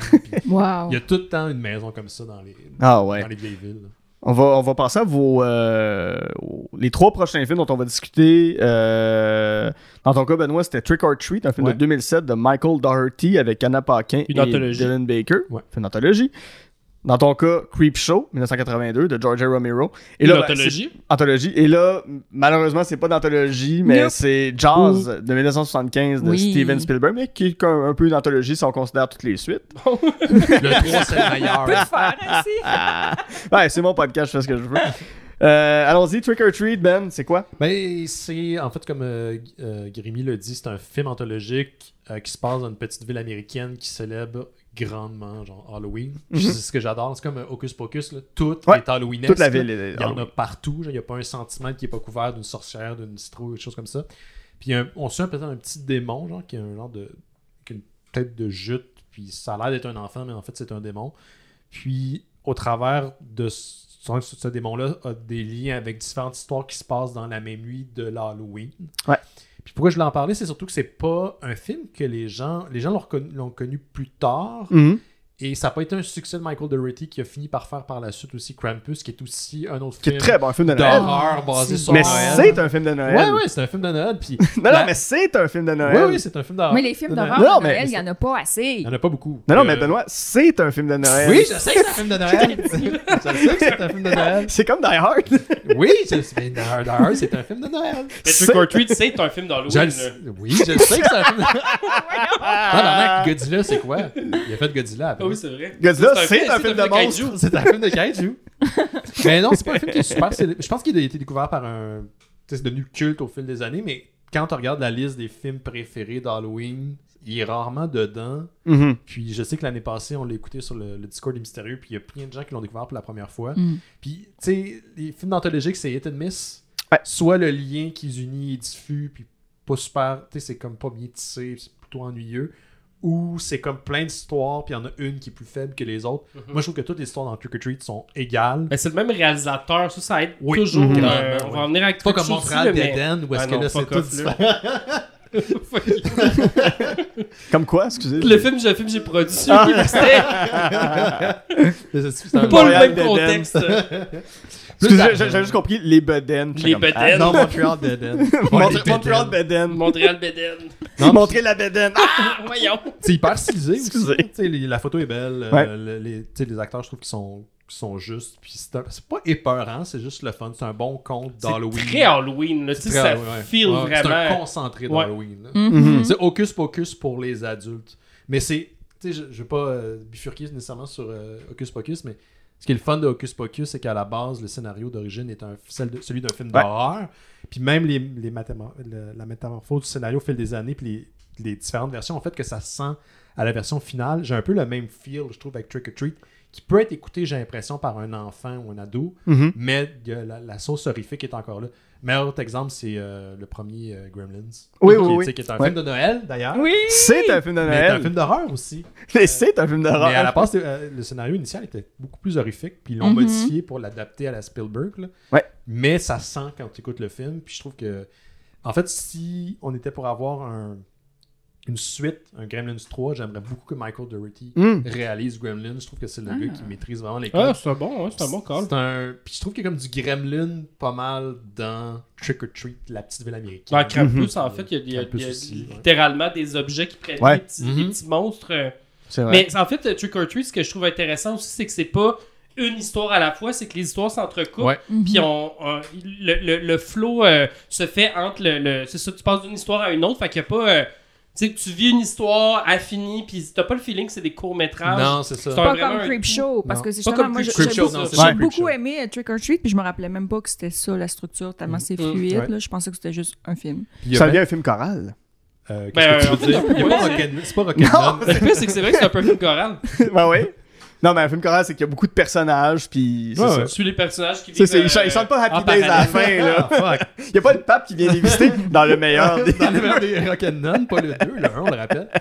Mais euh, ouais, c'est tout ce que j'ai à dire. Je trouve que c'est un, c'est un, Ça, c'est un comfort food. Un comfort food super slick. C'est pas des chips Humpty Dumpty, c'est des Miss Vickies. Mhm. Mm. C'est ça. C'est aussi pas Que, bon euh. Annette et, euh, et, et, Non, et non, moi, c'est classique. euh. Salé avec euh, Ouais. de la vitre dedans. Tu peux m'avoir peur Hein? de prendre un taxi. Pas- non, non, je- Euh, ouais. Pris une C'est une photo, autre ça de va. tes peurs, ça? Non, non, c'est que. La nette et les cornichons. Non, c'est qu'à un moment donné, je mangeais des chips des Miss Vickies. Puis là, j'écoute, je lisais, je sais pas, moi, euh, je pense que c'était Radio-Canada. Puis je suis comme, ah! Ils ont fait un rappel parce qu'il avait échappé de la vitre dedans. Puis bon. Une autre crainte pour Benoît. C'est pas Sa liste de. Non, arrêtez ça! Ben, ben, ben, il n'y a pas une bucket list, il y a une scream list. Arrêtez ça, là. Je travaille 7 ans et demi dans un hôpital. Euh, On est rendu à combien de temps? On est rendu à 47 minutes et 50. Ça a pris 47 minutes et 50 avant que Ben dise qu'il a travaillé 7 ans et demi dans un Arrêtez, hôpital. il a déjà parlé de Non, mais là, c'est parce que là, je suis tanné parce qu'on est en train de faire une image de moi qui, qui, qui colle pas. Oh. Puis, j'emmène jamais personne, moi, dans mes, dans mes, dans mes craintes. C'est juste que, je- comme la personne que je suis, j'assume, je le mets up front. Oui. C'est une manière de me protéger. Vous voyez, c'est ça, ça c'est moi. Puis si vous aimez pas ça, ben mangez Ben, la merde. moi- Fait que là, je Moi, suis moi, j'ai une voix fatigante, toi, t'as ça. Fait que on peut tout avoir de petites Ah ouais, c'est affaires. fatigant? Ok, c'est beau. C'est beau, c'est correct. Mais c'est bien de se démarquer, sinon on est ennuyeux. Oui. Rémi, Creepshow. Creepshow. Hey, Creepshow, là, ça, c'est un coup de cœur euh, ever. J'aime tellement ce film-là. C'est. Qui, Donc, qui, qui, qui, qui pue l'Halloween, ce film-là aussi. Ben oui, pis ça, ça se passe pas à l'Halloween, mais c'est que je trouve que c'est un, c'est un, un bon film, le fun à regarder en gang. Euh, les histoires sont variées, puis c'est tellement fait de main de maître. C'est, donc c'est George Romero qui réalise, Stephen King qui a écrit les cinq histoires, puis c'est Tom dedans. Savini qui, puis qui joue dedans aussi, euh, Stephen King, euh, dans une des histoires. Puis. Tom Savini qui a fait euh, les effets spéciaux. Euh, Il y a du de- euh, design de, de, de créatures. Euh, Il y a un look comic book. C'est vraiment inspiré des vieux comic books euh, d'horreur des années 50. Mhm. Il y a une 60, BD qui a été reprise, euh, qui, qui est exactement le film. Ouais, ouais, exact. BD. Ils l'ont refait en BD, euh, mais c'est vraiment des histoires originales de Stephen King. Puis c'est, euh, c'est tellement léger, puis c'est tellement, c'est juste, c'est juste des build-up vers un petit punch euh, horrifique avec euh, une bébête débarque à la fin, puis. Euh, euh, je, je, je, je- je vais essayer de les faire de mémoire, là, mais dans le fond, la première histoire, c'est Father's Day, puis c'est dans le fond, c'est la. C'est euh, une famille qui se rassemble à la, à la, à la fête de la, ben, c'est la fête des pères, mais leur, leur père est mort ce jour-là, Mhm. puis là, le père ressuscitera de sa tombe, bien sûr. Bien sûr. Euh, Il y a une histoire avec euh, Stephen King qui joue dedans. Il fait une espèce de, de redneck euh, qui habite tout seul. ben, il est un petit peu, on peut plus dire ça en 2021, mais je veux utiliser le terme, un petit peu attardé. Ouais. Un Euh, peu pecno. ouais, puis il trouve une météorite dans son champ, puis euh, finalement, il y a comme de la verdure qui, euh, qui se répand autour de ça, qui se répand sur lui. Euh, Stephen King qui overact, mais que c'est Ah, c'est ça le plaisir tellement de un ça. cartoon. là. Ouais. Oh, oh, Il fait meteor shit à un. Mais ça fit avec le ton du film. C'est comme Ouais, un ouais. cartoon Ouais, ouais, en ouais. film. Ben, c'est quand même, euh, on l'a pas dit, mais c'est quand même présenté par une espèce de cadavre qui rigole. là. Euh, mais en fait, c'est c'est pas. Ça, c'est euh, Tales from c'est the Crypt, Crypt. ça. Ah, Euh, Tales from the Crypt. c'est- Puis ça, on Mais le c'est mélange c'est parce vrai que. que c'est J'ai mélangé. c'est un peu le même ton. On le mange Ouais. c'est parce que c'est parce que Creepshow euh, sur la pochette c'est un c'est un genre de squelette qui donne l'étiquette mais en fait l'histoire qui rassemble c'est est pas tant importante mais c'est un petit gars qui lit des comic books puis son Ah, père il veut pas qu'il lise ça. fait qu'il pogne les comic books il est calisse au vidange puis là finalement ben c'est comme les pages du comic book qui s'ouvrent puis là on, on entre dans le comic book. Mais tu sais c'est il y a comme une petite animation 2D entre chaque histoire mais il y a pas vraiment de gros fil narratif là-dedans Non, mais il y a un squelette au départ. Je pense qu'il vole à la fenêtre. Ouais, qui est dans, qui est gars, dans, puis qui est ouais. dans, dans la fenêtre, mais tu sais, c'est pas comme le, le compteur de, de Mhm. Non, non, non. Ouais, mais c'est pas vrai comme que Tales ça- from parce the que le premier Tales from the Crypt, c'est des années 70. Ouais, je pense Donc, a- ouais, ouais. c'est sûr que j'avais jamais fait le lien avec les deux, dû- mais l'influence est là. ça Mhm. se ressemble Mais vraiment le Horror. Show Host, c'est une, c'est une figure importante. Ouais, ouais, c'est euh. Elvira aussi. C'est Oui, euh, ah, Crypt tout- Show tout ça, qui, est ça. dérivé un peu Qui est de Tales from the Crypt pour les, les jeunes. en C'est fait, ça, le ouais. show, Frisson à Canal Famille Vrac TV. Ouais. C'était deux, euh, deux- un, un cafard, ouais, ouais. une coquerelle puis un verre qui Ah. racontait des histoires d'horreur. Ah, C'était juste bizarre. C'était bizarre cette série-là, j'aimais pas ça. Ça, faisait très animation de l'ONF des années 90. Ah ouais, ok. Ouais. Euh, sinon, tu sais, vite, vite, il y, a un- il y a un monstre dans une caisse euh, que, que- qu'un gars essaye de sortir. Ah, puis en même il temps, il y a. Adrienne Oui, Barbeau qui joue ça. sa femme qui est complètement Mm. insupportable. euh, que là, il commence à faire l'association monstre euh, dangereux plus ma femme que jaillit. Euh, Il y en a un qui c'est avec euh, Leslie Nielsen qui joue un tueur avant qu'il soit co- comique. Ouais. Leslie Nielsen jouait des rôles sérieux. Puis il fait un tueur qui enterre ses victimes jusqu'au cou sur des plages. Il attend que la marée monte.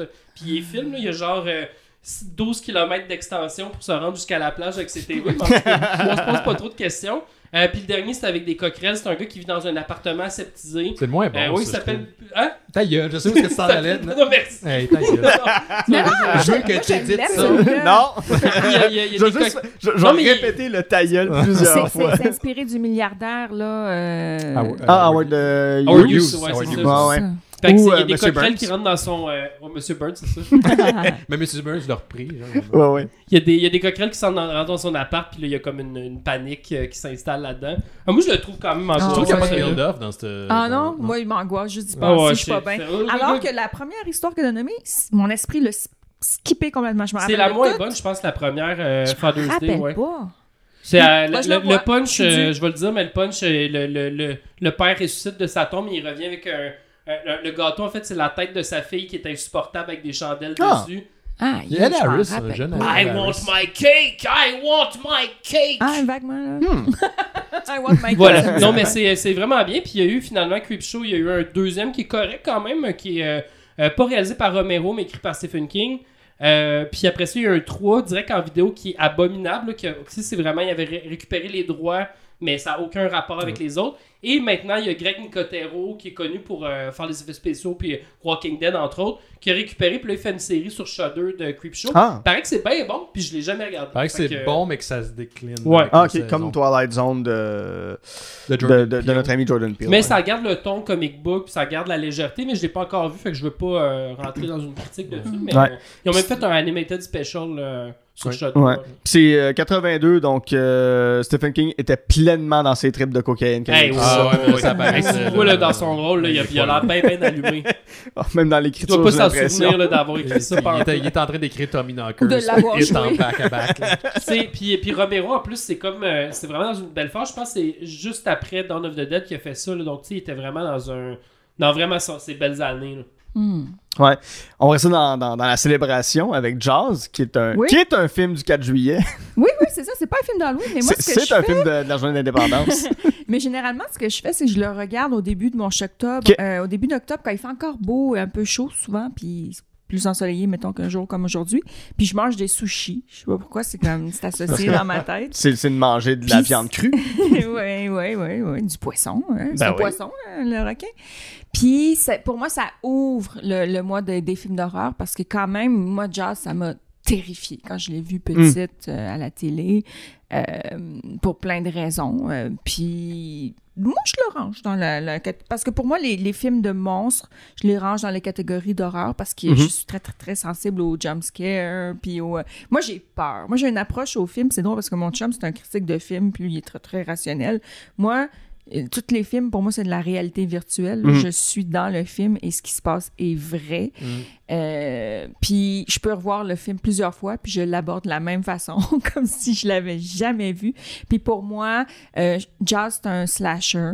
Ouais. Ouais. Et j'aime l'audace parce que euh, Spielberg a déjà dit euh, euh, que Jurassic Park, que j'aime beaucoup par Ouais. ailleurs, euh, j'adore même, euh, était Jazz sur Terre. Sur- Mais je suis pas d'accord. Parce que Jazz, c'est dans la forêt. Oui. Mais oui. Jazz, c'est comme Michael Myers des mers. Puis il, s'en- il tue même un enfant. Excusez, Ouais. mais ça arrive pas, ça, dans Non. Jurassic Park. là. Tu sais, C'était quand même badass. Mais ça aurait dû, par exemple. En tout cas. Ben, je sais Bon. pas, En mais... Puis, moi, il y a Ben. deux scènes que je trouve vraiment terrifiantes dans Jazz en vieillissant. Moi, quand j'étais petite, c'était la peur du requin. D'ailleurs, j'ai jamais appris à nager à cause de ça. Je suis pas si pire que Jake Dion, mais pas loin. J'ai vraiment peur Ça, Jake requins, Dion qui a une peur bleue des, Lui, c'est des, une fois- des requins. Moi, je, Ouais. comme je suis stressée, je, je me baigne d'un lac puis je suis stressée. c'est Ouais, complètement- ouais. Puis on, on est quand même dans le spectre de la phobie parce que c'est complètement irrationnel. Ouais. Il n'y a pas de requin. Non, non, mais c'est une vraie phobie que, ouais, mais c'est une vraie phobie qui a émergé dans les années 70-80, la peur des requins. Puis ouais. C'est, c'est, c'est sérieux là, comme peur. C'est... Mais tu peux aller dans une piscine et avoir peur à un moment Ouais. donné. C'est, c'est, c'est pas, c'est comme tu l'as dit, c'est pas rationnel. Non, ton c'est ça. cerveau. Non, qui c'est ça. le.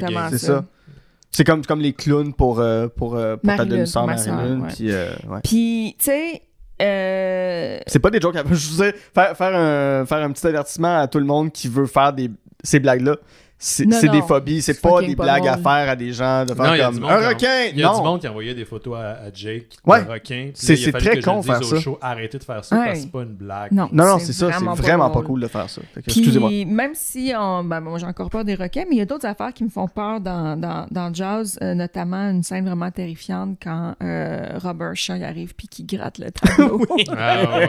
C'est tellement inconfortable. Ah. Et l'autre, c'est le même acteur, le vieux loup de mer, quand il raconte, euh, ils sont dans le bateau, c'est vers la fin, à Dreyfus, puis à, j'oublie le nom, mais le, le policier. Euh, Ro- Roy Scheider. Oui, que je trouve à mon goût en plus, j'oublie Rob nom. Schneider qu'on dit. Ro- Rob- Rob Schneider. Mélangez-moi pas! Rob Schneider est un chasseur de requins, mais il est aussi une femme.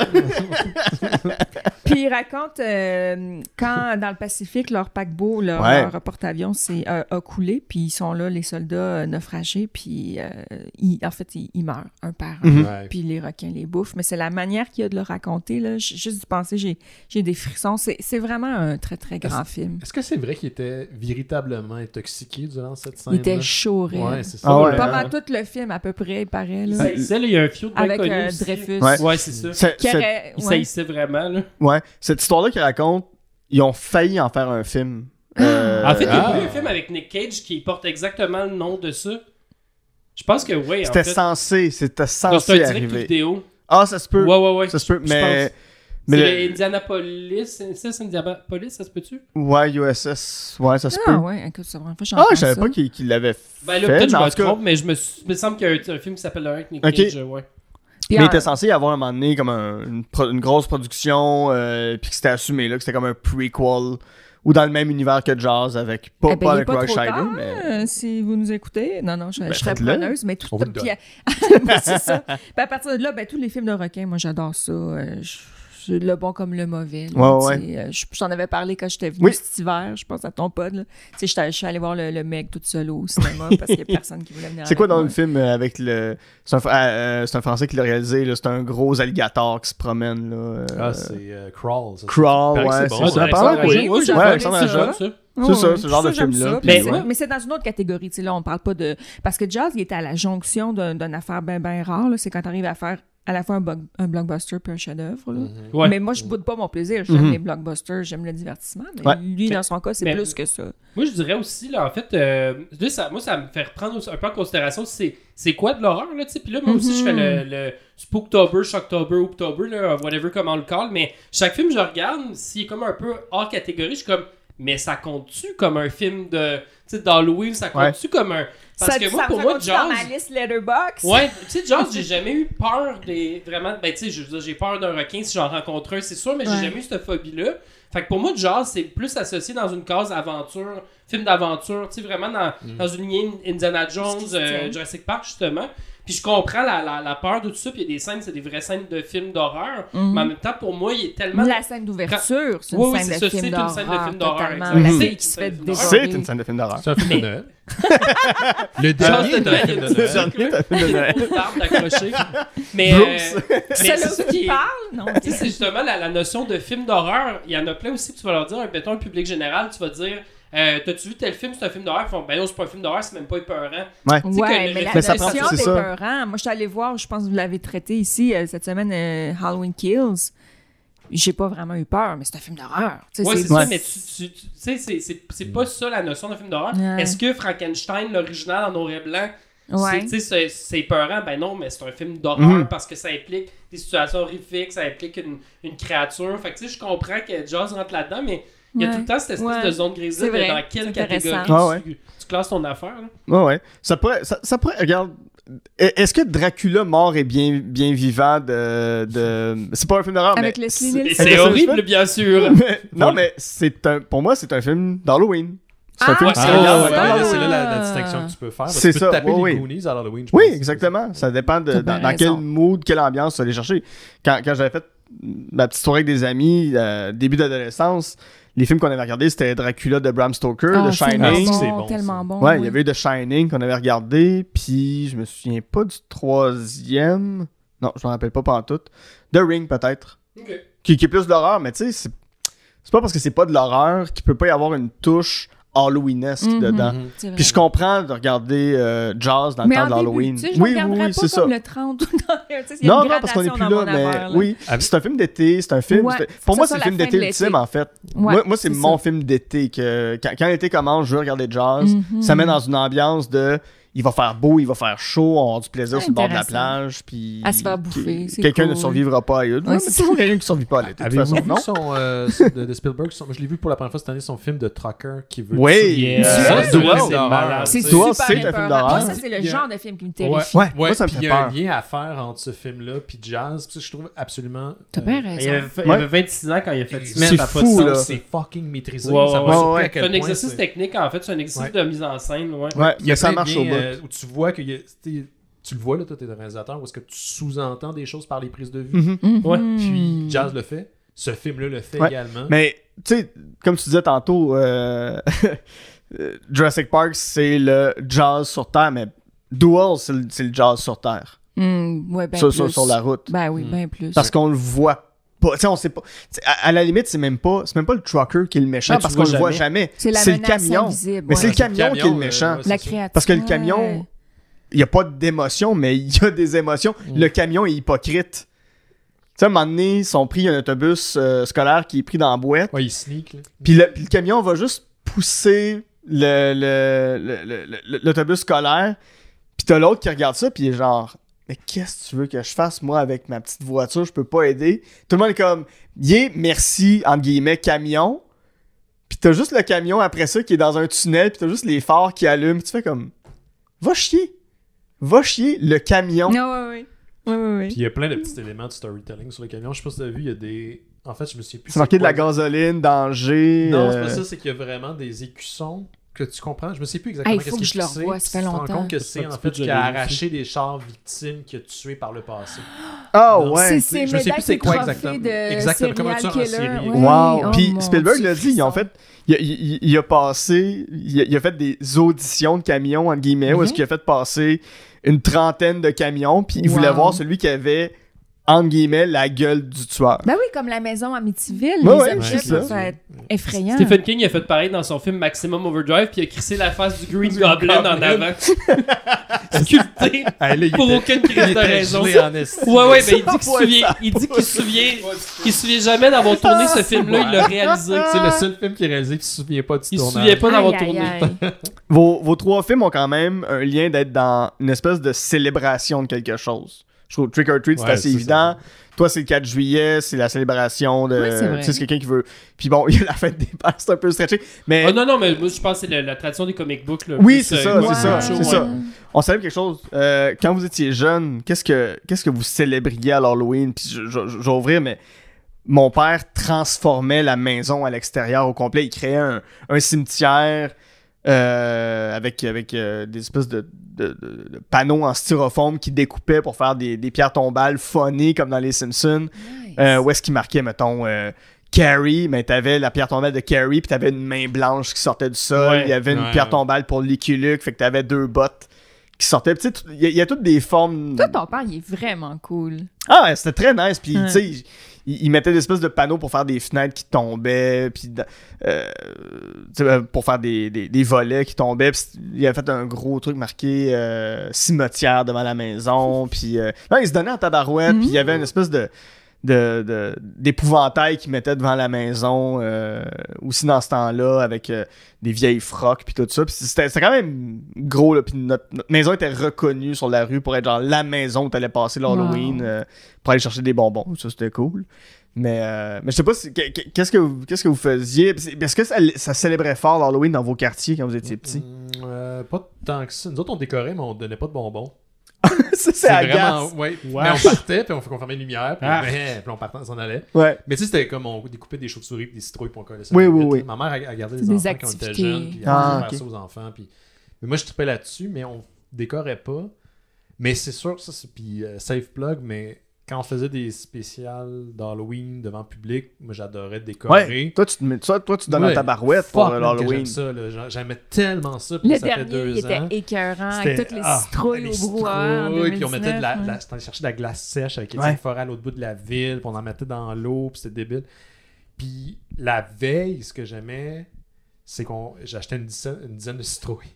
oui Bon, la soirée, c'était ça, on buvait de la bière, on découpait des citrouilles, fait que Marilyn venait chez nous, Ouais. euh, euh, les, les C'est cool, la dernière fois qu'il a fait ça, ben personne n'est allé sauf moi. C'est vrai. Ah! Fait que c'est juste moi qui s'est pointé. C'est vrai. Mais je ça- je fumais eu du fun. pot puis je coupais les je je couteaux. J'ai brisé les couteaux au couteau C'est de- vrai. On se connaissait pas encore assez, je serais prochaine Ben fois oui. Je suis toujours le pour toutes ces refaire, là, Je suis pas encore assez. euh, Ça, c'est comme mon maximum d'être entouré de monde. Mais ça, je... décorer, de créer un genre de petite atmosphère, un petit univers, j'a- j'adore Ouais. ça. Je fais ça, en fait, même dans mes compositions graphiques. Puis Mhm. d'avoir une- un storytelling par le visuel, Mhm. ça C'est très. Cool le poster que t'as fait cette année là, avec Ouais, le Ouais. puis le, le- Ouais, le- ouais, ouais. Puis il y a une histoire un peu Ouais. dedans. Ça comprend un peu notre univers. Mais j'ai connu ça à à l'âge adulte, pas, pas Mhm. jeune. Ouais. ouais ouais Moi, j'ai un quartier très. euh, en fait, c'est un, c'est un quartier très récent à Sherbrooke. Ouais. Euh, donc, c'était toutes des nouvelles familles. Fait que c'était hyper Halloween. Ah ouais. Puis C'était un genre de, de, de 8, là, les rues. Ouais. Fait qu'on faisait. On avait vraiment un trajet qu'on faisait avec les maisons. Puis les sacs pleins. Puis Mhm. un peu comme toi, mon père, il, était, il se donnait à fond. Ouais. Euh, je pense qu'il savait que ça me faisait plaisir. J'aimais les affaires d'horreur. Fait que, euh, il avait construit des mannequins avec euh, des. tu sais, des bouts de 2 par 4 vissés ensemble, puis on les habillait, puis on mettait, je mettais des masques de monstres dessus. Euh, Mm. le classique aussi avec les, euh, les jambes à l'envers là, qui sortent de la, de la terre avec des jeans dessus. Là. oui oui Fait que euh, ça, on avait ça. On avait ça. Puis euh, très jeune, ma mère, elle faisait les costumes à la main. En plus, au lieu de les acheter, elle achetait des patrons, puis elle, elle- elle cousait des costumes. Puis c'était comme sont fun à chaque année de nous faire nos costumes à moi puis ma soeur sur mesure. Fait que c'était- c'était c'était quand même de luxe. Ça les a- on les a retrouvés récemment dans une Ok. boîte, on les, elle les a gardés. Ah, Mais wow. c'était Wow. là, euh, tu sais, c'est- c'est- c'est cool, là, t'as un costume super unique. Euh, Puis moi, j'avais en plus un double Halloween parce que euh, ma, ma grand-mère était saisonnière dans un camping pendant une quarantaine d'années. Euh, Puis on connaît Noël des campeurs, Ouais. mais il y avait aussi Halloween des campeurs qui Ah. était Wow. un mois et demi avant la vraie Halloween. Ouais. Fait que moi, à chaque année, j'avais deux costumes. Celui du camping était toujours cheap à l'os. C'était vraiment fait avec les moyens du bord, mais j'avais ma tournée des roulottes où j'allais ramasser des bonbons. Puis après ça, j'avais mon vrai Halloween. Ah, c'est très cool. Ouais. C'est vraiment beau. Ça des beaux souvenirs de ça. Est-ce que c'était juste ce camping-là Ben non, je pense qu'il y en a d'autres qui le font, mais en tout cas, ça, c'était euh, tradition à ce camping-là. L'île Wow. l'île Marie à Sherbrooke. Hmm. Euh, mais euh, ouais, ouais, dans, dans, dans le quartier, c'était vraiment festif. Il y avait plein de maisons décorées. Mais tu sais, au fil des années, dans les dernières années que j'ai vu le quartier dans, dans le temps de l'Halloween, c'est Bon, ouais, non, il n'y a plus rien. Là. Non, Ah. c'est ça. dead, à- dead, dead. à, à- à Gatineau aussi. Mais tu sais, c'est des quartiers vieillissants, il n'y a plus d'enfants qui habitent là Exactement. comme tel. Fait que ça, ça vaut moins la peine. euh, Ben, même qu'on est une société vieillissante, il n'y a plus beaucoup Ouais. de quartiers comme tel Ouais. où il y a autant d'enfants que quand Non, nous, c'est on ça. Moi aussi, petits, c'était- très populeux d'enfants. Fait que toutes les rues, tu sais, on, on passait partout. Puis il me semble, dans mon souvenir d'enfance, toutes les maisons donnaient des Ouais. bonbons. Là, puis toutes les maisons étaient décorées. C'était, ça, ça se donne. Mon quartier. déguisé aussi, là, tu sais, ceux qui donnent des bonbons qui sont déguisés, qui font oui, essayer de faire peur aux, en aux clown, jeunes. puis, Ouais, euh, a ouais, ouais, mais tu sais, quand, quand tu disais euh, euh, Hocus Pocus, Mhm. j'ai l'impression que mon quartier d'enfance se donnait pour l'Halloween. Mais toutes les maisons Ça étaient, peut, étaient- mais ça se peut aussi que ça décorées. soit dans tes souvenirs d'enfant. C'est sûr, c'est sûr. euh, je sais pas à quel point ça s'est perdu. Ah non, ça, ces quartiers-là, je pense que ça a changé vraiment. se peut, non, ça c'est se peut. vraiment différent. Ça se Ouais. peut. Mais, Mais, euh, je pense, mais je pense que la tradition aussi d'aller courir les bonbons, c'est ça s'est perdu Ouais, je me pose la question. Je sais pas. Je pense que ça s'est peut-être aussi euh, transposé. Moi, je me rappelle avant, j'habitais à Verdun, puis c'était beaucoup. euh, les enfants convergeaient vers le centre communautaire. Fait que ça se Mhm. passait dans le jour à l'école, puis le soir, c'était. C'était plus regroupé des activités avec des maudits jeux gonflables que je tenais de voir ça. Mais en tout cas, Mais ça se passait comment dans, à, à Amos ou? Ben, nous autres, c'est ça, c'est particulier, là. On fera pas l'arbre familial ici, mais on, on était, euh, quand j'étais avec mon père, c'était en Abitibi, en gros, là. Puis quand j'étais à, à Longueuil, c'était avec euh, Marie-Lune, puis Ouais. ma mère, puis tout ça. Puis mes, mes souvenirs, de, meilleurs souvenirs d'Halloween sont surtout à Longueuil, où c'était une banlieue Ouais. aussi, euh, assez cossue, là. Donc, ben, nous, on détonnait, là. Mais en tout cas, il y avait des bonbons, pas mal, pas mal de bonbons. Puis ma mère aussi nous faisait nos costumes Ouais. euh, elle-même. On a des belles photos de ça. Euh, Marie-Lune, euh, mon frère Yannick, puis moi, on est déguisés, puis des costumes euh, uniques. Chez nous, on décorait pas tant que ça. Euh, Il y avait pas tant d'énergie qui était mise sur cette fête-là, mais moi, ça vient de moi depuis toujours. Ça doit être une corrélation avec les films d'horreur, Mhm. mon obsession pour les clubs vidéo, mon, mon amour d'avoir peur, Ouais. jouer à se déguiser. Puis l'Halloween, euh, encore à ce jour, mais depuis le plus loin que je me souvienne, c'est ma fête préférée. Là. Mais tu sais, genre, vraiment loin devant Noël, devant toutes les fêtes. Euh, Pour Ouais, moi, ouais. le mois de- d'octobre, c'est un, c'est un beau mois. Puis euh, même ce mois-ci, là, c'est ça, je sors un livre, puis je plus jamais. Je vais dire ça à mes éditeurs, pas dans le mois d'octobre. J'ai pas la tête à ça. Je veux vivre, je veux vivre mon Halloween. De même. Je comprends. Je comprends. Les amis, on va faire une petite pause là-dessus. Puis au retour, on va être dans l'excès de, de l'Halloween avec euh, vos trois choix. Je vous les annonce. The Rocky Horror Picture Show, Prince of Darkness et Evil Dead. Donc vraiment dans l'excès Wow, total. ouais, c'est Ah, ouais, malade. c'est excentrique pour le. Ouais, fait qu'on fait une petite pause, puis à la fin, ben, je vais vous donner mes, mes, mes trois films d'Halloween euh, personnels. Yeah. À tout de suite.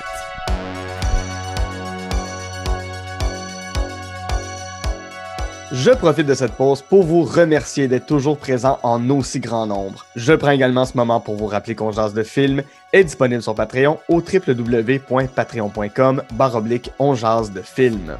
Vous y retrouverez des podcasts exclusifs comme l'armoire à cassette où ma sœur Geneviève et moi revisitons les films qui ont marqué notre enfance, ainsi que l'émission Amour et Flamèche, où je fais découvrir les films Marvel à ma meilleure amie Camille, tandis qu'elle me montre toutes sortes de comédies romantiques. Parlant de Patreon, je tiens à remercier les personnes suivantes. Christopher Prudhomme, Daria Desjardins, David Saint-Pierre, Fanny Gauthier, Gabriel Bordelot, Jen Saint-Cyr, John Vanasse, Jonathan Gauthier, Lucie, Noémie Bellefleur, tout simplement Joe, ainsi que Eric Biron. Pour vous abonner, www.com on jase de film. En terminant, si vous avez deux petites minutes, vous pouvez toujours nous laisser 5 étoiles sur iTunes et vous abonner à notre chaîne YouTube. Et comme à l'habitude, ne vous gênez pas pour m'envoyer vos listes de films, j'aime toujours discuter avec vous.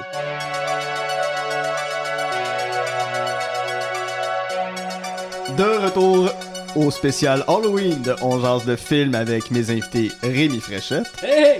l'épouvantable Rémi Fréchette, le terrifiant. Benoît Mercier Hello.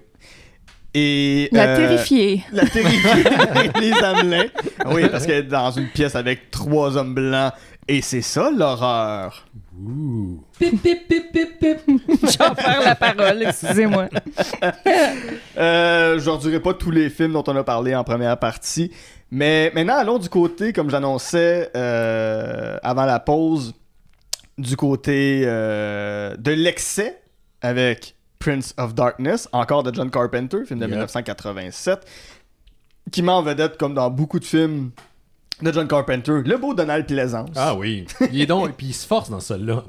Ah bon, il était temps. Ouais. Euh, Rémi, on va y aller avec The Rocky Horror Picture Show. Euh, c'est qui le réalisateur? Je ne l'ai pas noté. Euh, Euh, ben, c'est Richard O'Brien qui a fait la musique, mais je... ouais, j'ai oublié. C'est On oublie C'est tout le temps hein? qui a réalisé ce ben, c'est parce que c'est pas. euh, non, il s'est pas, il s'est pas illustré ailleurs. Non, c'est ça, il a pas fait grand-chose C'est après. ça. Et euh, Evil Dead de 1981, qui est, sauf erreur, la première grande réalisation de Sam Raimi. Exact, un autre illustre inconnu. Jim, Jim Sharman, le gars qui a fait le Rocker, puis il a pas fait grand chose d'autre. C'était en quelle année?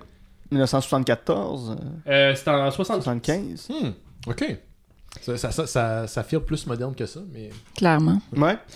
Euh, Allons-y, Prince of Darkness, euh, film de, de, de curés, de sectes, de gens Ouais. qui virent euh, complètement fou, Ouais. foudingues. euh, Très H.P. Lovecraft-esque. Parle-moi si je peux plus. dire.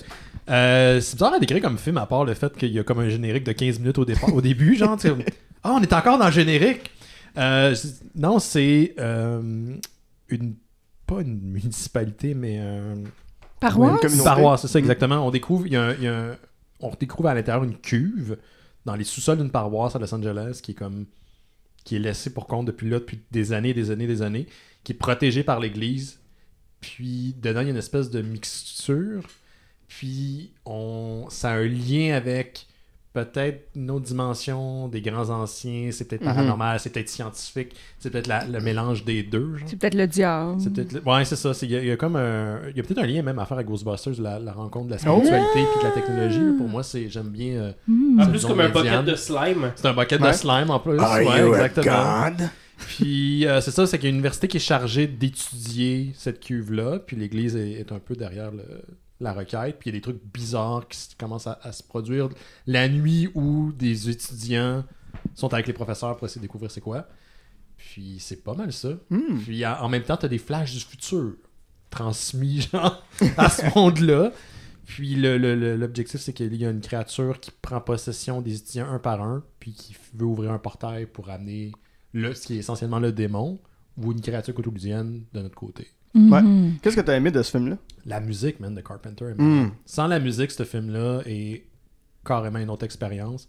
Je pense que c'est un film qui a beaucoup de problèmes. Il y a un problème de pacing. C'est difficile même de le décrire. Ouais, ouais. Euh, puis c'est un peu all over the place. C'est très très lent. Mais la musique vient me puncher chacun des moments de- de- de- du film. Puis il y a juste une atmosphère. Tu sais, je pense Mhm. que les trois que j'ai mentionnés à date, pour le meilleur, pour le pire, il y a une atmosphère. Puis c'est ce que j'aime dans euh, Prince, of Dark, euh, Prince of Darkness. C'est comme de quoi qui est pratiquement innommable. Puis t'arrives pas à. Il y a pas d'autres films, que ce soit de Carpenter ou Ouais. autre, qui, qui équivaut à peu près à ça. genre. Puis c'est une expérience. J'a- J'adore ce film-là. C'est très désespéré. Moi, je vois, je vois Mhm. comme la, la fin du monde, tu sais, quand les, les gens rôdent autour de l'église, Ouais. puis ça, ça- ça a l'air ap- post-apocalyptique. Puis d'ailleurs, dans les rôdeurs, t'as Alice Cooper. Ça, Oui, oui, il, est vraiment malade. Euh, Je, je l'avais même pas reconnu les premières fois que j'ai écouté le Ouais. film. Puis, je sais pas, il y a. je- je- T'enlèves, c'est comme je l'ai dit, t'enlèves la, la tune de Carpenter qui est comme l'espèce d'un vieux piano super lent, euh, Mhm. synthé, puis ça marche pas. Ok. Probablement, oui. Ouais. Je sais pas à propos. Mais c'est terrible. Ça, ça quoi, à propos de quoi ce crise du film Hmm. Ben, moi, ce que, moi, ce que j'aime beaucoup, ben, il parle encore de la lutte des classes, là, ça, c'est vraiment Ouais, des thèmes ouais, ré- ouais. récurrents chez Carpenter, là. Euh, mais moi, ce que j'aime de ce film-là, c'est que c'est pas, euh, c'est pas un film en trois actes traditionnels, c'est que c'est plus un long crescendo. Ah puis oui, la ouais, musique ouais. souligne vraiment ça. Mm. c'est- J'ai de la misère à voir comme le voir découpé parce que c'est c'est un peu un huis clos, puis euh, c'est un peu juste une descente aux enfers, mais il n'y a pas de- vraiment de structure classique. Non. Mhm. Puis même l'action à la fin, tu sais, quand, quand les étudiants commencent à être euh, possédés puis Ouais. attaquent ceux qui le sont pas, c'est pas de la belle action, c'est pas bien tourné. C'est du monde pogné dans, Mais- des, dans des placards avec du monde des Ah corridors. oui, Car- Carpenter n'a jamais fait énormément de bonnes actions, même ses films d'action. Ouais, Escape for New York, C'est peut-être pas- Big Trouble in Little China, de la bonne action. Ouais, ouais. mais Ça, oui. Escape from New York, c'est l'action est pourrie, là, c'est vraiment pas à propos de ça. Je pense qu'il y a une Mhm. scène d'action, puis c'est parce que j'ai écouté ré- récemment la critique de Red Dead Media sur tous les Ah, films de Carpenter. il traverse le pont avec un. C'est comme c'est tout ce qu'il y a d'action dans le film.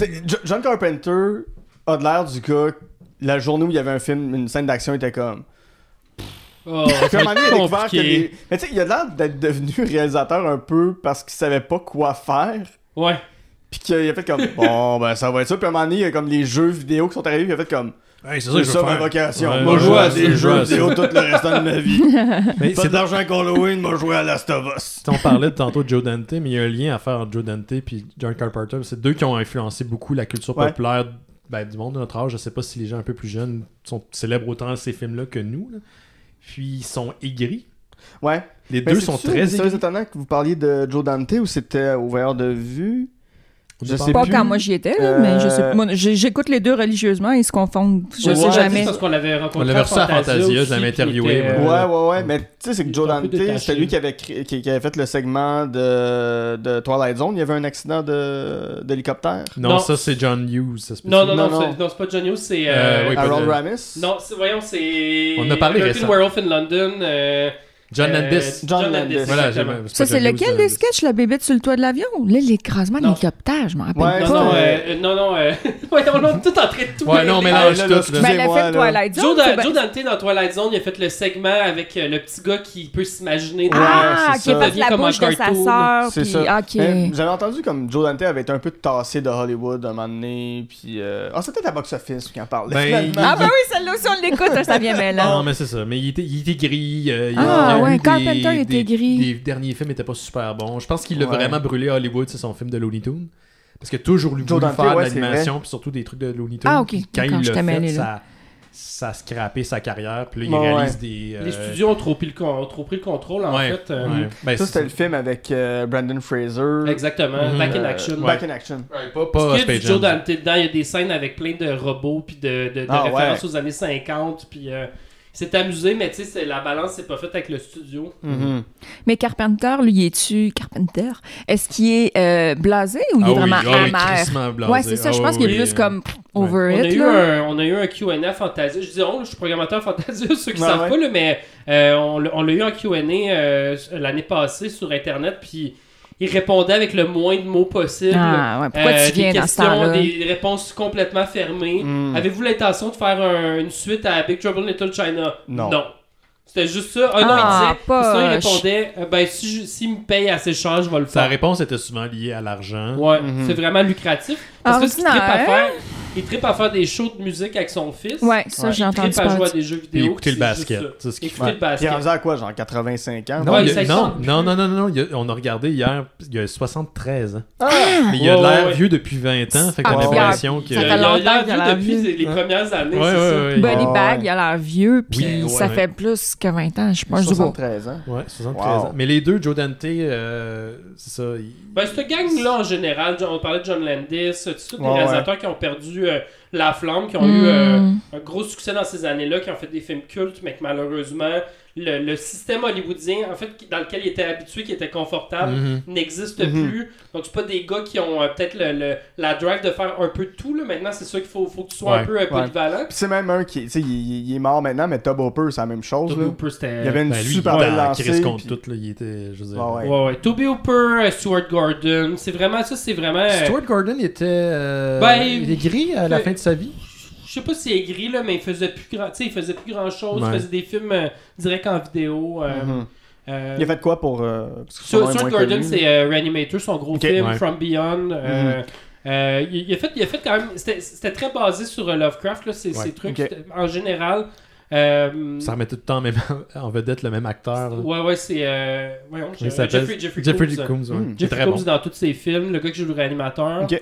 Euh, mais je trouve que, tu sais, il y, y en a une couple qui se sont bien ajustés. Euh, Je trouve que Stuart Gordon fait. il a fait quand même des bons films par la suite. Il, était, il travaillait avec Full Moon, là, qui était comme une compagnie, il fait des, des directs en vidéo. Puis c'est des budgets de merde, mais il réussissait tout le temps à faire des trucs Ouais. semi-intéressants avec les budgets qu'il avait. Il a fait un film de robot géant fin des années 80 avec genre. Robot avec- War, c'est ça? Robot, Euh. Ouais. Ouais. Hmm, Qui est en fait, euh, tu te rends compte quand tu écoutes Robojocks, qui est le- l'inspiration pour Pacific Rim. Ouais, c'est ça, Ah ouais, exactement. Ouais, ouais.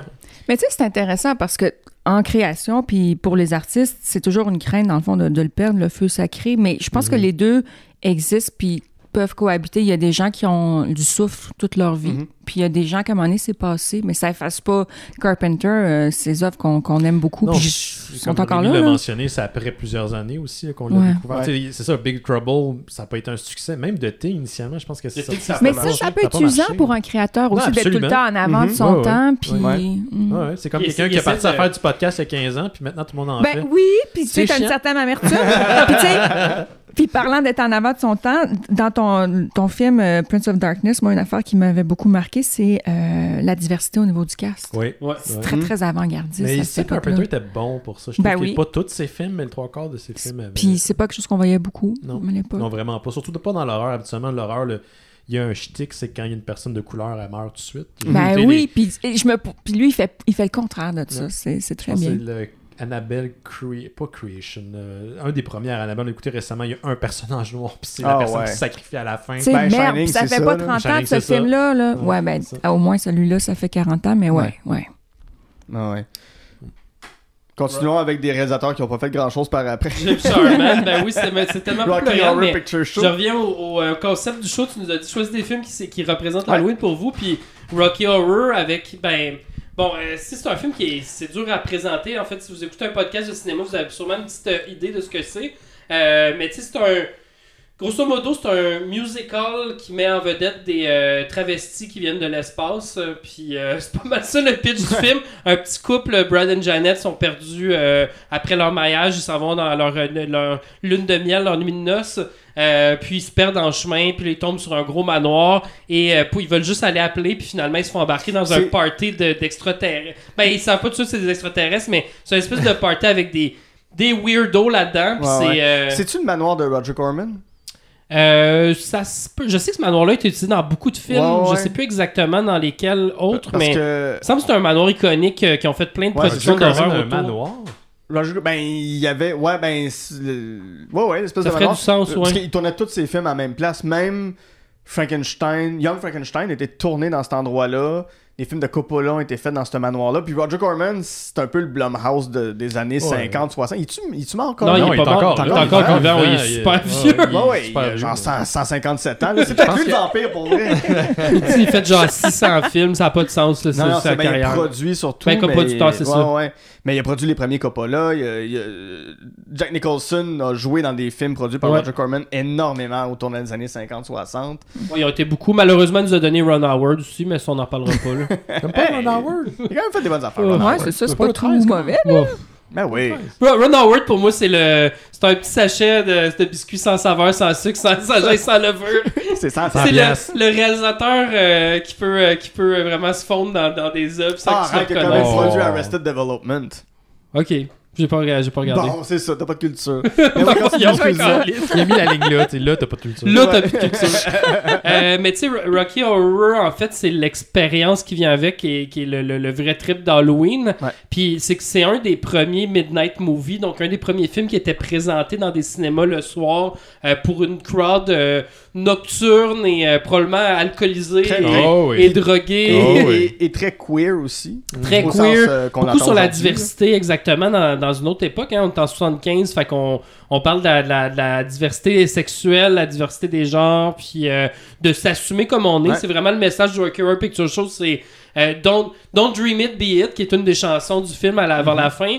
Euh, c'est vraiment ça le, le message du film, mais c'est vraiment un gros délire. Puis il y a, y des performances assez spectaculaires là-dedans, dont Tim Curry qui fait euh, Frankenfurter, qui est Ah, un personnage ben, mythique. un- c'était c'était un grand acteur. mal- Malheureusement, Ouais, ouais. il est rendu paral... Ouais, il y a eu, Ouais, il y a eu un AVC. ouais. Ben, il. Paralysé. Ouais, il est paralysé. C'est un character acteur, tu sais, d'avoir joué Pennywise, d'avoir joué le diable, c'est ça. Euh, Le Usher dans Home Alone 2. Oui, Ouais. c'est vrai. le, le doute dans le film de peur 2. Le- Ouais. Rappelle C'est vrai, il est là. Euh, mais c'est ça, puis Rocky Horror, en fait, ce qui est le fun, c'est l'expérience de public. Donc, euh, dans la, la majorité des grandes villes, le, le- le film est présenté euh, dans la période d'Halloween. euh, puis le public est invité à y aller déguisé. Puis il y a des codes dans le film, donc des codes où il faut que tu lances du riz pendant un mariage. euh, tu sors un gun à eau pour. euh, Il y a une scène avec de la pluie, puis tu lances de l'eau dans la salle. euh, des rouleaux de papier de toilette à m'amener. Euh, puis il y a des, des calls à lancer, donc il y a une voix absolument dans les projections, une voix omnisciente en arrière, qui est un genre de narrateur qui fait des gags pe- pendant le film, donc pendant la projection il parle. Euh, puis là, ben, tu es invité aussi, plus tu y vas, plus tu commences, connais les gags, puis plus, plus tu peux crier. Euh, par exemple, les plus connus, ben, quand, quand tu entends le nom de Brad, tu cries Asshole, puis quand tu entends le nom de Janet, tu cries Slut. C'est simple de même. Ouais. Euh, euh, puis c'est ça, puis moi j'ai fait l'expérience beaucoup de fois quand même. Je pense que je l'ai vu 6 ou 7 fois à Montréal. Wow. Euh, je l'ai vu une fois à Paris.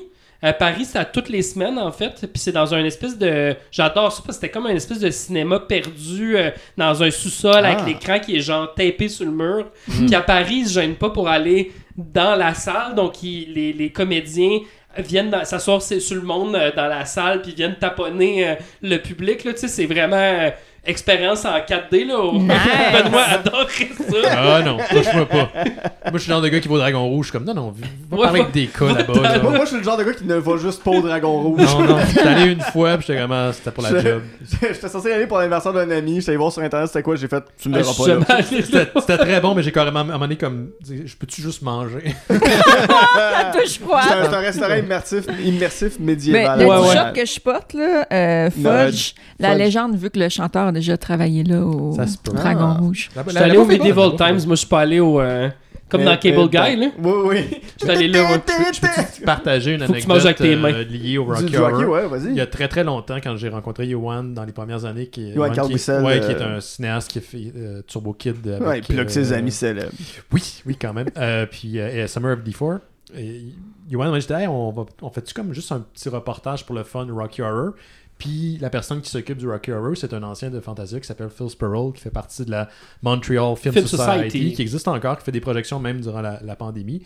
Puis on avait donc accès au backstage, Mm. puis la préparation, puis. euh, Parce qu'il est présenté en 35 mm à Montréal. Exactement. wow. C'était beau cool. Dans le temps. ça un beau print bien scratché, là, c'est Ouais. super. Puis il faut que tu aies les droits parce que les studios vérifient si il faut que tu payes une redevance au studio. Si tu essaies de faire des projections qui sont pas liées officiellement au studio, tu peux avoir des amendes. Puis ils sont très très très stricts là-dessus. Fait que Yohan puis moi, on est allés. Yohan avait déjà vu le film, moi je l'avais jamais vu de ma vie. Donc j'étais ce qu'on appelle dans le film un virgin. Prochaine première fois Ils que te tu mettent vois le un, film, ils te mettent un un V V. au rouge à, en rouge à lèvres sur ton front pour t'indiquer Ah que ouais. t'es un Exactement. Mais si tu l'as déjà vu, mais pas dans ces projections-là, tu te ramasses avec un V aussi? Non, non. Non, Ok. euh, Je pense pas. Je pense pas. Je Parce sais- que moi, c'est ça qui m'est arrivé. Je l'ai pas vu dans ces projections-là. Puis on est allé et euh, il y avait une représentation à genre à 8, à 10, Ils en font et deux par à fois. minuit. Ah, ok. Dans le temps, c'était Trois. 3. Il y en avait eu 3. Et euh, on, on filmait la foule puis tout, puis on s'entend que la, la crowd de, de 10 et de minuit et pas celle de 8. là. Mhm. Euh, puis on est, on est resté juste pour la première, puis on est resté pour les trois.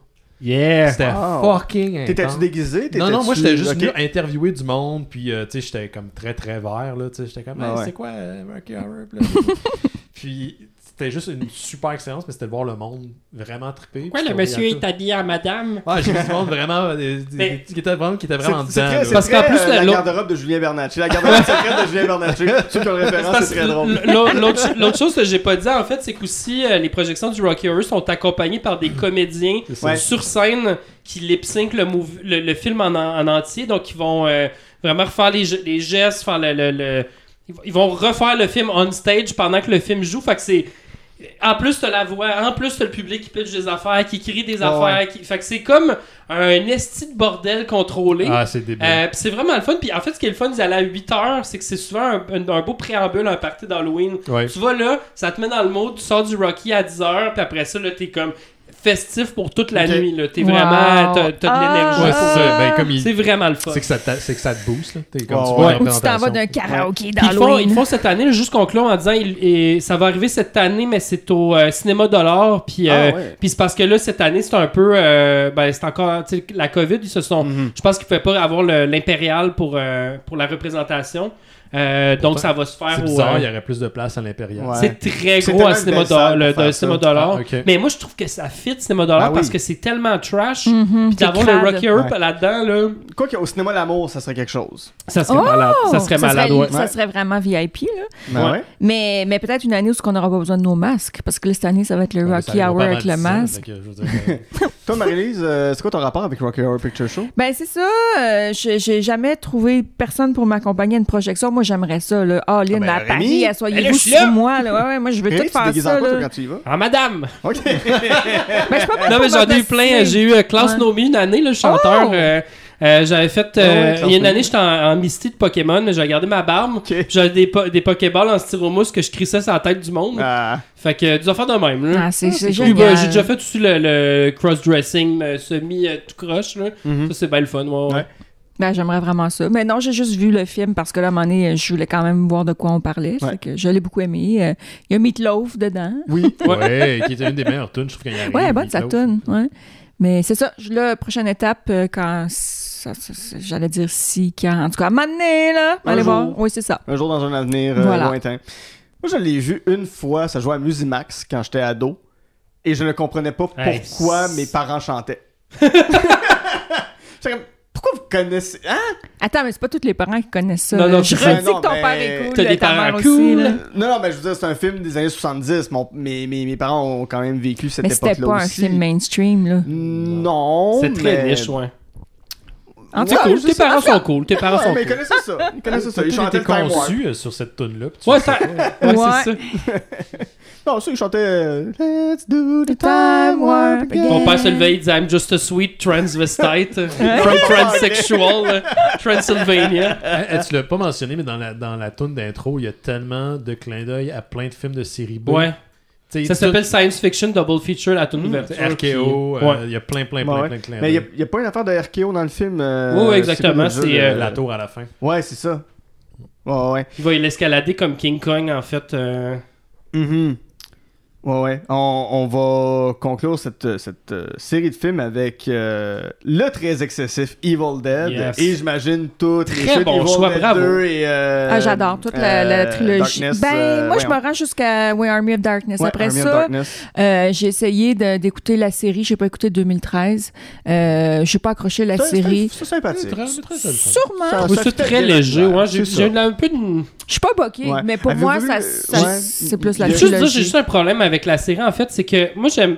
Tu sais, j'aime Army of Darkness, mais j'aime pas tant la tournure que le personnage de Ash prend où il devient super misogyne, puis comme euh, Macho, anti-héros. ouais. Mhm. Parce qu'avant ça, c'est juste un doofus, là, tu sais, qui est Ouais. pogné dans un, un monde qui est pas capable de gérer, ouais. puis il devient un peu badass à la fin du 2, mais à partir du 3, il est juste arrogant, puis tout, puis la série Ash vs Evil Dead, c'est Ouais, juste c'est ça, vraiment c'est lui dans le mode le pire humain de la Terre, puis moi, Mhm. ça, ça me... Mais C'est Asbin pas ça que aussi. j'aime du Parce personnage. que j'ai écouté les premiers épisodes, Ouais. c'était genre le gars qui joue, qui vit dans son trailer. Mais C'est ça, les puis, trois euh, saisons. C'est je l'ai juste Ouais. Mais écouté. la, la 1 est pas la meilleure, là. C'est Ah, c'est plate à dire. là. Tu sais, quand tu dis, Hey, écoute la série, mais il faut que t'attendes la Mais troisième c'est souvent saison. ça, Ouais. hein? Mais la deuxième est meilleure que la La première. Ah, deuxième bon, est meilleure je que la première, je suis d'accord. Mais il est quand même. euh, Puis, puis un remake aussi qui apparemment est pas pire. il est Mais vraiment ça, bon. est hein. bon, c'est est ouais. 2013, là. Ouais. Mais je l'ai pas écouté encore. Ah, tu l'as pas vu? Non, je- moi, je me suis limitée mais à voir mille fois. C'est vraiment bon, puis c'est le genre de remake où ils, ils font pas le. Tu sais. ils- Est-ce que Bruce ils- Campbell dedans aussi? Euh, non, il y a genre un clin d'œil à la fin du générique. Ok, là. ok, ok. Mais tu sais, c'est juste comme. Ils s'inspirent d'eux, mais c'est pas du tout De Ouais. l'épisode 1. De, du premier Evil Dead. Donc, c'est moins C'est une gang de jeunes qui vont dans une cabine, puis cabine Cabine trouvent un livre, puis ils deviennent possédés. Mais c'est excessivement. C'est ça? excessivement gore. C'est très gore. C'est gore, là, mais comme c'est. Tu sais, Ok. c'est des clous dans l'œil en Ah! close-up, puis des trucs de même. c'est les effets que Sam Raimi ouais. avait pas en 1980. Non, non, c'est excessif, puis c'est vraiment ça. Ils sont allés vers l'horreur pure avec celui-là. Ok, faut que je le Ah, regarde. ça, c'est- ça Mais serait... c'est pas euh, campy, là. C'est. euh, OK. C'est se Alvarez doit qui l'a- réalisé. qui C'est lui qui a fait Don't Breathe. Qui est très Ah, bon. Il y a eu un Ah, 2 oui. qui paraît qu'il est dégueulasse, mais j'ai pas vu. Pas vu. Mais on avait reçu à Fantasia aussi. Ouais. Donc, oui, allons-y avec Evil Dead. Mais c'est ça, parce que quand il est un gros macho euh, dans l'épisode 3, euh, il- Ouais. il, est quand même aussi ridicule. tu sais, il se Ouais, souvient ouais, plus de la ouais. Ouais, formule, puis il fait que là, tout ouvert à ta... Tu sais, il a l'air d'un gros con. Là. Donc, c'est peut-être ça qui nous fait pardonner Ouais, qu'il y a- ouais, y ouais. des comportements. Mais euh, non, je les aime les trois. Puis on parlait justement, euh, tu sais, tantôt la- l'affaire des suites comme euh, Texas Chainsaw Massacre Mhm. 2 qui a rien à voir avec le premier, qui est complètement loufoque. Euh, moi, j'aimais l'idée aussi. Je sais que c'est un accident de parcours. Le premier se veut plus slasher fait avec les moyens du bord. Il y avait tellement pas d'argent, puis 4 ans à faire. puis bon, il y aurait trop d'affaires à dire, mais il y a, peut-être y aller avec euh, ce qui est l'innovation, Ouais. l'espèce de réalisation hyperactive, euh, la caméra du point de vue des monstres, puis Ouais. toute la, la J'ai fluidité. inspiré les frères Cohen, entre autres. Ben, puis d'ailleurs, il y a Joel Cohen qui est, qui est co-monteur. Oui, c'est que ça, moi, Ah j'ai oui. découvert ça, ouais. des amis. euh, Ouais, ouais, des exact. C'est toute une gang d'école. C'est toute une gang d'école qui a fait ce euh, imagine film-là. qu'une gang nice, là. Hey, Sam Ça Raimi, hein? Cohen. Ça doit être fou. Mais tu sais, c'est ça. Puis Sam Raimi avait 20 ans, puis il n'y avait pas d'argent. Puis c'est sûr, les effets spéciaux ont, ont vieilli, mais moi, j'adore ça. Je trouve, ça. je trouve ça toujours ça drôle. Puis l'idée que le livre des morts il est fait avec de la peau humaine, on revient à... À, à, à- Leatherface. C'est ça. Puis euh, c'est écrit avec du sang, euh, l'encre, c'est du sang. Bref, c'est amusant.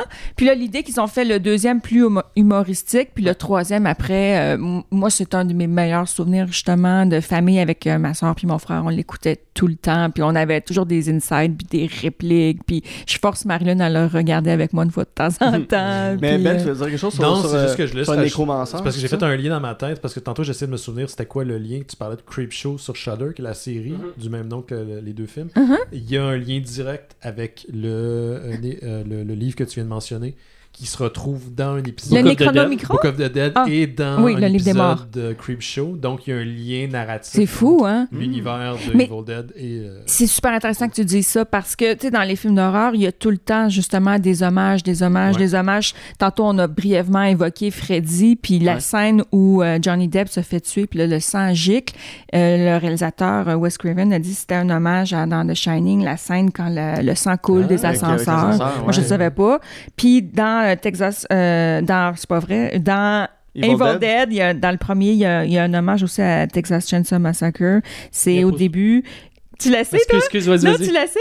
C'est quand il va dans le cabanon à outils, puis là, il trouve plein de, de- de- d'objets euh, qui rappellent un peu ce qu'il y avait dans la maison de Leatherface. Ben, en fait, Ah, euh, ouais. j'allais faire un lien avec le titre parce que je pensais que dire il y a un poster de Jaws déchiré aussi. ah, c'est vrai! Puis, euh, ben puis- oui, tu vois, tout Puis dans dans Evil tout. Dead 2, il y a, un- il y a la- le, le gant de Freddy qui est suspendu Ah, au-dessus de la porte. euh. Ah, non, mais moi, c'est. Evil Dead 2, c'est un des films qui m'a donné le goût de faire du cinéma, en fait. Ah. Euh, Wow. le 2, le 2 précisément. Ah, là, intéressant. sais, je checkais tous les making-of, les livres, les, tout ce que je peux trouver là-dessus. là. Moi, ça a été euh, vraiment le, ben, les- en fait, la trilogie. Ouais. Euh, mais oh my god, je connais le bon. par cœur, je connais les making-of par cœur, je les ai vus, euh, j'ai regardé en loop, là, j'étais tellement fasciné. Puis on parlait de Greg Nicotero tantôt avec euh, Creepshow, mais c'est lui qui faisait les effets dans le 2, tu sais, c'est tout, ce- tout, c'est tout du monde qui ont comme grandi ensemble dans le milieu de l'horreur. Euh, ouais, je trouve ça fascinant, là, cette, cette- cette série-là. Mhm. Ben, tu vois ton rapport à Evil Dead? euh, c'est- je pense que j'ai juste vu le 3, malheureusement. Ok, Puis la Army of série, Darkness. Ouais, that's it. Puis j'ai Hmm. pas écouté le 1, j'ai pas écouté le 2, puis c'est le genre de film que c'est juste jamais à donner. Ouais. Euh, puis c'est pas comme Exorcist, là. je l'évite pas parce que j'ai peur d'écouter Evil Dead. j'ai peur de la peur. pochette quand peur, Evil Mais tu vas avoir du fun, tant mieux. C'est, non, mais je connais pas tellement tout l'univers que j'ai l'impression que je l'ai vu par les parodies dans les Ouais. Simpsons, entre autres choses. puis tout, ça a été pas- il y a eu des hommages partout, là. mais je sais pas pourquoi, j'ai jamais pris le temps de l'écouter. Ouais, ouais, ouais. Il y a un film que j'avais bien aimé qui est un. La première partie est un hommage à Evil Dead, c'est The Cabin in the Wood. Ah, ben Ouais, oui, que je ben oui. c'est très cool. Super carrément bon. de Cabin de bon. Wood et euh, je pense de Friday the 13 avec Ouais. le, le bonhomme qui est à la station de service qui rappelle le bonhomme qui est dans le village dans il y a pas euh, Chris Hemsworth. Ouais, c'est ça. ouais. Ouais, Thor est dans le film. Euh, Puis euh, moi, en fait, euh, dans, dans mon rapport aussi, j'ai euh, j'ai reçu une mise en demeure des avocats de Sam Raimi quand j'avais 16-17 ans. Hein? Euh, en gros, euh, avec un de mes amis, on, euh, un de nos premiers gros projets de film qu'on a fait, c'est qu'on avait trouvé le film Within the Woods de Sam Raimi sur Internet, qui était le film qu'il avait fait juste avant Evil Dead pour faire financer Evil Dead. Bon, il n'y a pas eu grand cash, euh, puis ça a pris 4 ans à faire Evil Dead, Je pense qu'il y a eu 375 000 pour faire Ah, ça Evil pas là. C'est Oh fou, là. Fait qu'en gros, c'est Bruce Campbell qui se fait posséder puis qui tue tous ses amis dans un chalet. euh, Ouais. Euh, puis on avait trouvé une copie, là, c'était pré-YouTube. On avait trouvé une copie, là, en, je sais pas, là, c'était euh, 60 pixels par 100. Là, tu sais, dans- à l'époque, euh, on avait downloadé ça, puis on capotait. C'est comme le film perdu de Sam Raimi. Là, Ouais. On était tellement fans. Puis on a remaké Within the Woods euh, quand on était jeune. Donc on a vraiment repris, on a réécrit un scénario à partir de ça. On l'a fait en anglais avec des acteurs francophones parce que bien sûr, on voulait être the big shit. Là. Oh. Fait que là, on, on l'a fait. J'ai fait des maquillages en latex. J'avais appris à mouler du Wow. latex. Tout. Euh, j'avais 16, ouais, j'avais 16 ans quand c'est arrivé. Puis après ça, nous autres, on avait un, un blog, là, genre c'était un, c'était genre un blogspot, puis on mettait nos projets là-dessus, puis on, on a vendu nos DVD sur le blogspot. Mm. Genre on vendait 20$, piastres, là, mais tu sais, c'était comme, hey, nous autres, on tout innocents, là, on est des, des adolescents. Puis, ben, on a reçu une mise en demeure. Ben, des avocats de. Sam Raimi nous ont trouvé sur Internet. Tu sais, c'était à l'époque où les fan-films, c'était moins courant. Ouais. Fait que là, ils voyaient du monde qui faisait du cash sur une propriété qui était qui appartenait à Sam. Raimi. Puis nous autres, notre réaction, c'était comme Yes! Ils savent qu'on existe! Oh non! As-tu gardé ta, ta, ta mise en demeure? As-tu gardé Euh, oui, j'ai une copie, euh, j'ai une copie numérique de ça, euh, mais Tu devrais euh, l'imprimer, la on mettre dans un trouvait cadre. ça, euh, on trouvait Ben ça ouais. tellement cool, mais tu sais, en plus notre film c'est c'est de la merde, c'est Ben pire ouais. que son film original, tu sais, c'est vraiment pas bon, mais ça a été, euh, ouais, c'est ça. on- Puis J'ai encore les DVD à Within the Woods, on a fait un, tu sais, un beau DVD avec deux disques avec le making of puis tout Wow. ça. C'est vraiment on la se au passion. sérieux, là, mais c'est Ouais. Épouvantable comme affaire. Tant mieux si ça t'a pas éteint dans ta passion, Non, non, parce ben que non. franchement, faire Puis des vrai, jeunes. Je te souhaite de rencontrer Sam Raimi un jour puis de raconter Puis ça. pour y dire ça. Ouais. J'ai déjà mon ami, euh, mon ami Santiago là, qui vient de sortir son film, Santiago Mangini qui vient Oui. de sortir son film sur, euh, sur Netflix, euh, No One Gets Out Alive, euh, qui m'a parlé là, qui est allé pitcher un film à Sam Raimi euh, au States, puis j'étais comme oh my god, dude, c'est c'est hallucinant là, tu Ah imagines quand t'es rendu là. là. On, on peut-tu juste mentionner rapidement que Drag Me to Hell, c'est comme un de ses succès, un Ah, de ses c'est meilleurs films bon. que Oh, c'est jamais. vraiment cool. C'est pas un, c'est son trick or treat là. tu sais, C'est Ouais, super ouais. bon. C'est mais son retour peut que à. Evil Dead. Ah, scène. je l'ai pas vu. Ah, Ouais, y a- ok, a- je le note. plan dans ce film-là euh, qui, qui est débile, puis bon, vous, vous me voyez venir, vous savez exactement de... de- Hein? Ça, là? Non, non, non, non, euh, pas, pas, pas la madame plus de dents dans la bouche qui suce Ah. le menton de la fille, non. Mais il y a un plan où t'as juste la fille qui regarde euh, une corde reliée à une poulie, reliée à une enclume, puis il y a une hache, quelque chose de même, puis c'est juste comme... C'est l'affaire la plus Looney Tunes que j'ai vue au Ouais. cinéma. Ouais. Il y, y a une enclume suspendue au plafond, là. Mais c'est son côté, c'est ça, très. Ouais, euh, ouais, c'est- c'est- c'est- Il y a beaucoup C'est un gros d'humour, cartoon, ce gars-là. là. là. Euh, Drag Me Je to Hell, comprends c'est un gros cartoon. Hmm. C'est niaiseux. Il, y a- il, il- il était... Sa passion des Street Stooges, en fait, euh, tu sais, Oui. Sam Raimi, c'était vraiment ça. Il trippait sur les vieux, euh, les vieux comiques. euh, C'est Weekend chez Bernie rencontre un film d'horreur parce que le cadavre de la grand-mère est tout le temps. Ouais, c'est ça. Euh, Il y, a- un autre plan que j'aime beaucoup, c'est la fille qui prend euh, une règle en métal, puis elle rentre ça dans le fond de la gorge de la vieille madame. Puis La madame pas dedans? Hein? La madame pas dedans, j'ai mal à la gorge juste d'en parler. Puis t'as juste elle qui a comme une règle en métal plantée dans la bouche, fait qu'elle elle- elle wobble un petit peu la règle, et je suis comme... Ah! Il est sur Netflix en ce moment si tu veux le voir. Ah, mais- ben, je Ah ah, vais je vais aller le voir. Puis c'est quelle année ce film-là? C'est 2017? Ok, Euh, c'est non, non, non, de- de- 2013 2000 peut-être? Ah, Ouais, mais Non, c'est quand même récent, Sherbrooke, à l'époque, je travaillais au cinéma, fait que d'après moi, c'est 2008, 2008. 9. euh, Ouais, début des années 2000. Ouais, début de. Euh, ben. fin, fin 2000. dites bien début des années. 2010. 2009. euh, C'est après le 11 À septembre. juger. Ouais, C'est ça, ouais, après le le 11 11 septembre. Après le 11 D'accord, c'est précis. C'est un film post-11 septembre. oui, c'est ça. Tous les films dont on a parlé aujourd'hui ne sont pas. Ah non, Trick or Treat. Euh, le reste, c'est tout du. euh, Ouais, pré- c'est 11 ça. septembre. Hey, C'est un film vrai, de curse. c'est un film de curse, évidemment. Ah non, c'est vraiment bon. Tu. Je veux le voir Ouais, absolument. ouais, mais c'est vraiment son retour à du Evil Du Dead dumb shit. fun. Là. Ok. Ouais, ouais. C'est Ouais, maîtrisé. puis c'est après. Mais je pense que c'est son premier film, après Spider-Man 3. Ouais, exact. Hmm. Qui a Ouais. tellement à y Retour faire. Ah, ça paraît. D'ailleurs, Ouais. sur le pilote automatique, le film est pas bon. là. Non, c'est ça. Puis il y, a- il y a des films que, que j'aime aller voir. Le, le film qui a été fait tout de suite après, Mhm. soit un, soit un gros flop, soit un. Un ovni, des fois. Ouais, c'est ça. Tu sais, mettons. Euh... Coppola avec son One from the Ark, là.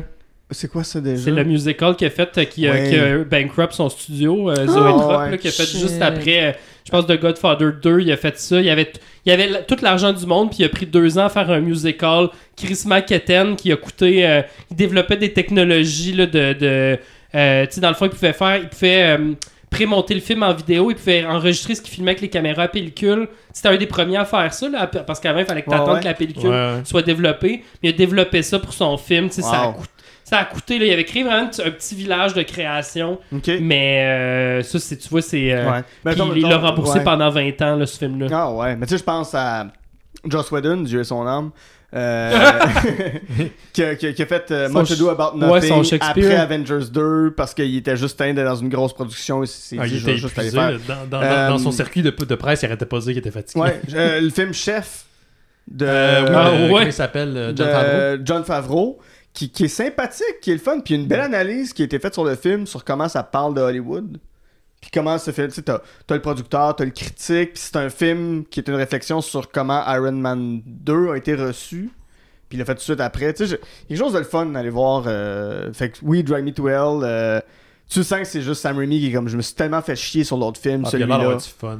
Oh, ouais. fun. Il revient ouais. avec Doctor Strange. Ben, c'est ça. Ouais, c'est une Doctor grosse Strange. production. Il Comment revient? ça va aller? Est-ce que.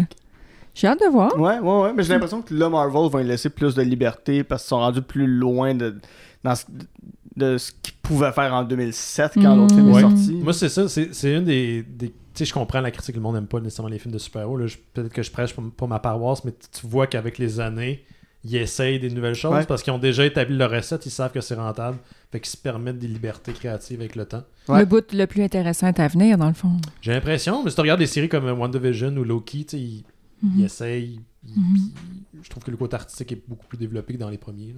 On oublie qu'entre-temps, Sam Raimi a fait aussi le film de- du Magicien d'Oz. Fait Je l'ai Ah, vu, puis il est bon. Moi, j'ai aimé. Ah. C'est un peu quoi? J'ai aimé ça, moi. Oh, non. Bon, Moi, j'ai pas Je suis je peux pas pas prononcer. là, pantoute.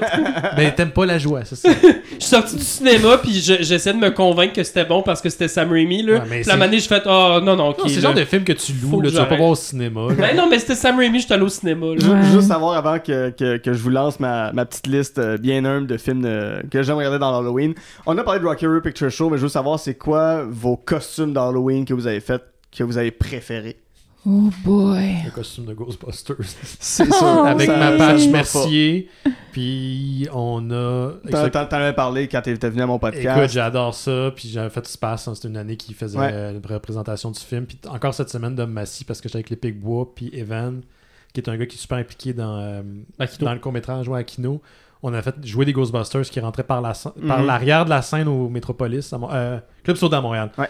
Puis on arrivait avec des, des- des lampes de poche. Puis on cherchait des fantômes, capture un fantôme, la- le, le rideau ouvre, puis t'avais l'Ecto 1. Puis c'était malade. Puis Ah ouais. cette fois-là, je me suis déguisé en Egon Spangler avec le, tout l'accoutrement. Puis j'étais Mhm, comme un petit garçon, euh, ben, ben, ben content. C'est sûr. Moi c'est pour euh, deux, deux parties space que je pense Ouais. que j'ai euh, j'ai une fois j'ai fait la ben c'est deux madames en plus là, j'ai fait la Log Lady une fois. Ah, c'était bon, ça. Euh, puis La Log Lady? la Log Lady de Twin Peaks. En Oui, fait, oui, c'est la oui, madame oui. qui flatte sa bûche. Puis j'ai cherché là, vraiment les bons morceaux de vêtements pour qu'elle soit là, parfaite. Euh, j'étais allé, euh, j'ai travaillé fort sur celle-là.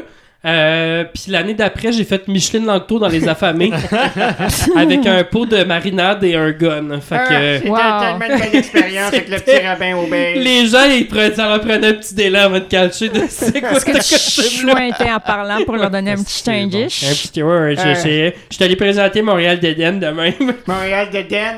Montréal Beden. J'allais présenter mon film Montréal de Den, puis y a personne qui a compris. Comme d'habitude, c'est comme j'étais les films canadiens. Ils comprennent jamais rien, cette gang-là.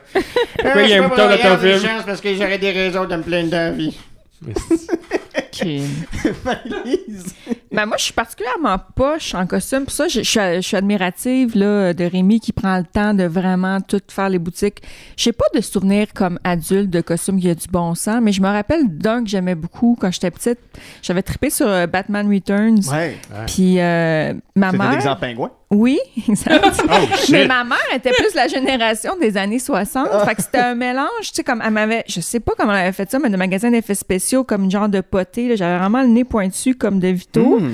Mais c'était les vêtements plus euh, comme euh, le pingouin des années 60. Là, je me rappelle plus comment ça s'appelle, mais les. euh, Les Batman. Batman, Oui, euh, non. Batman, moi. mais les, le- non, tu sais, les, les, les- c'est pas les, les, les boutons de chemise, là, c'est un autre Ah, nom. des, des, euh, des boutons de manchette. Ouais, puis euh, je me rappelle plus, moi, les pièces de tissu, je suis poche. Mais c'était vraiment comme, j'étais habillée comme le. Wow. Mais c'est parce que c'est pas moi qui avais fait le job. Mais c'est très cool quand même. Ouais. C'est très cool. Moi, je me suis fait donné un costume de Woody, le cowboy dans. euh, Oh. Ouais, Toy Story. dans Toy Story. Puis euh, j'avais pris un t-shirt, j'avais découpé euh, pour me faire un- une petite veste.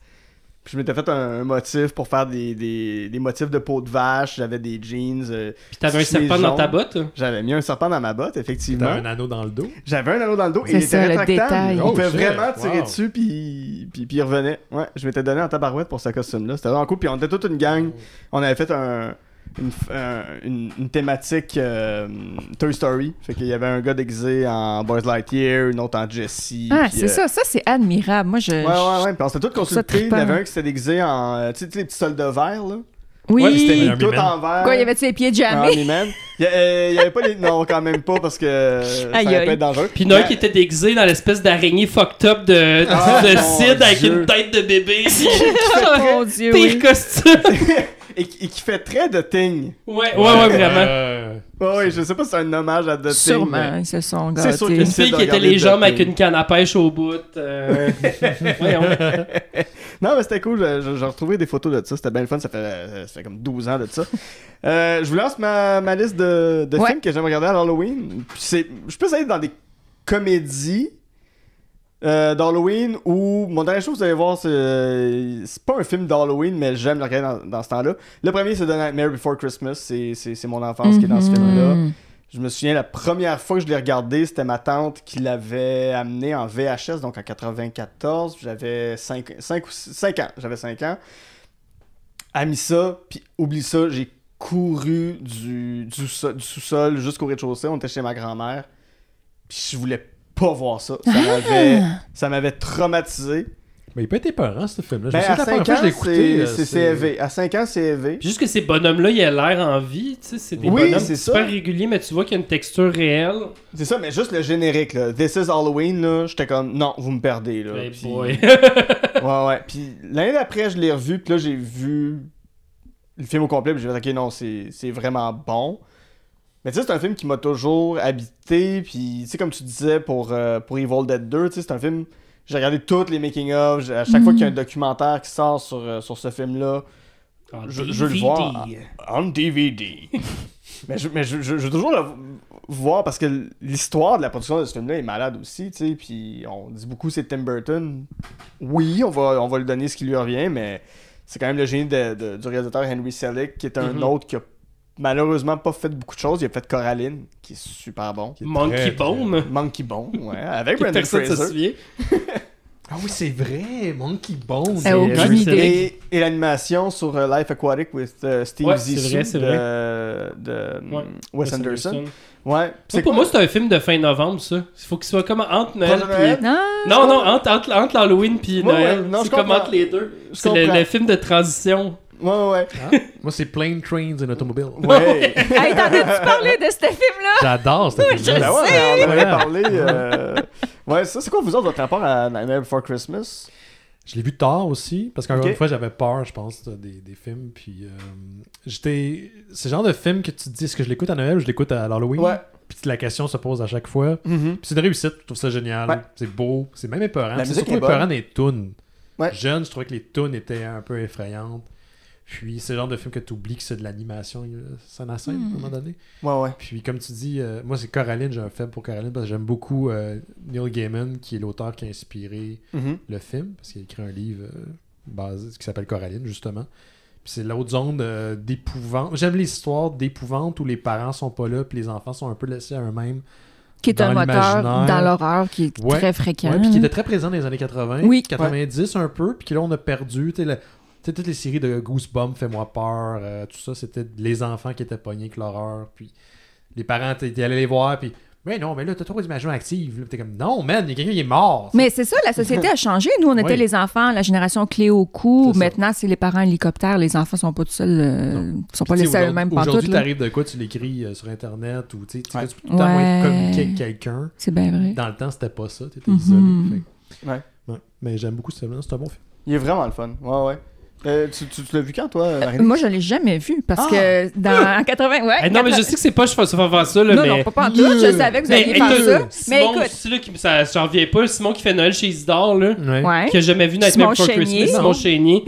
C'est Ouais, ouais, mais je trouve ça capoté qu'il Ben, fait un truc de Noël. C'est parce que que je- Simon, ouais. il a à peu près le même âge que moi, un petit peu plus jeune, je pense. Mais moi, en 94-95, euh, je voulais rien C'est savoir sorti à de une ça. époque où on était plus vieux. Moi aussi, j'ai oui, 40 j'écoutais ans. ça, j'écoutais 14 ans, Rose, je voulais juste voir Pulp Fiction, Natural Born Killers. Ouais. J'étais, c'est quoi, un film d'animation? C'est Ah, cool, ah, ah, ah. Fire in the Sky. Non, mais j'avais tort, je- j'en suis consciente. mais là, à moment quel moment tu te rattrapes? J'ai pas eu d'enfant. Je disais, Bon, euh, ouais, je vais l'écouter à un moment donné, mais. euh, Ouais, ouais.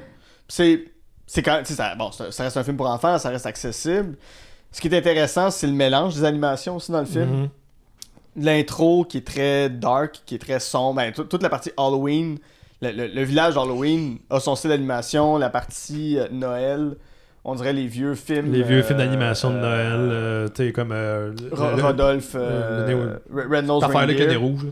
C'est ça, ouais, Nez Rouge, ouais, le film avec Patrick Huard. Oui, il est très bon. Pelletier. Sylvain Marcel qui plante des marches comme Olivier Guimond. Mais ils vont le refaire hein, en 3D comme euh, La guerre des Sud.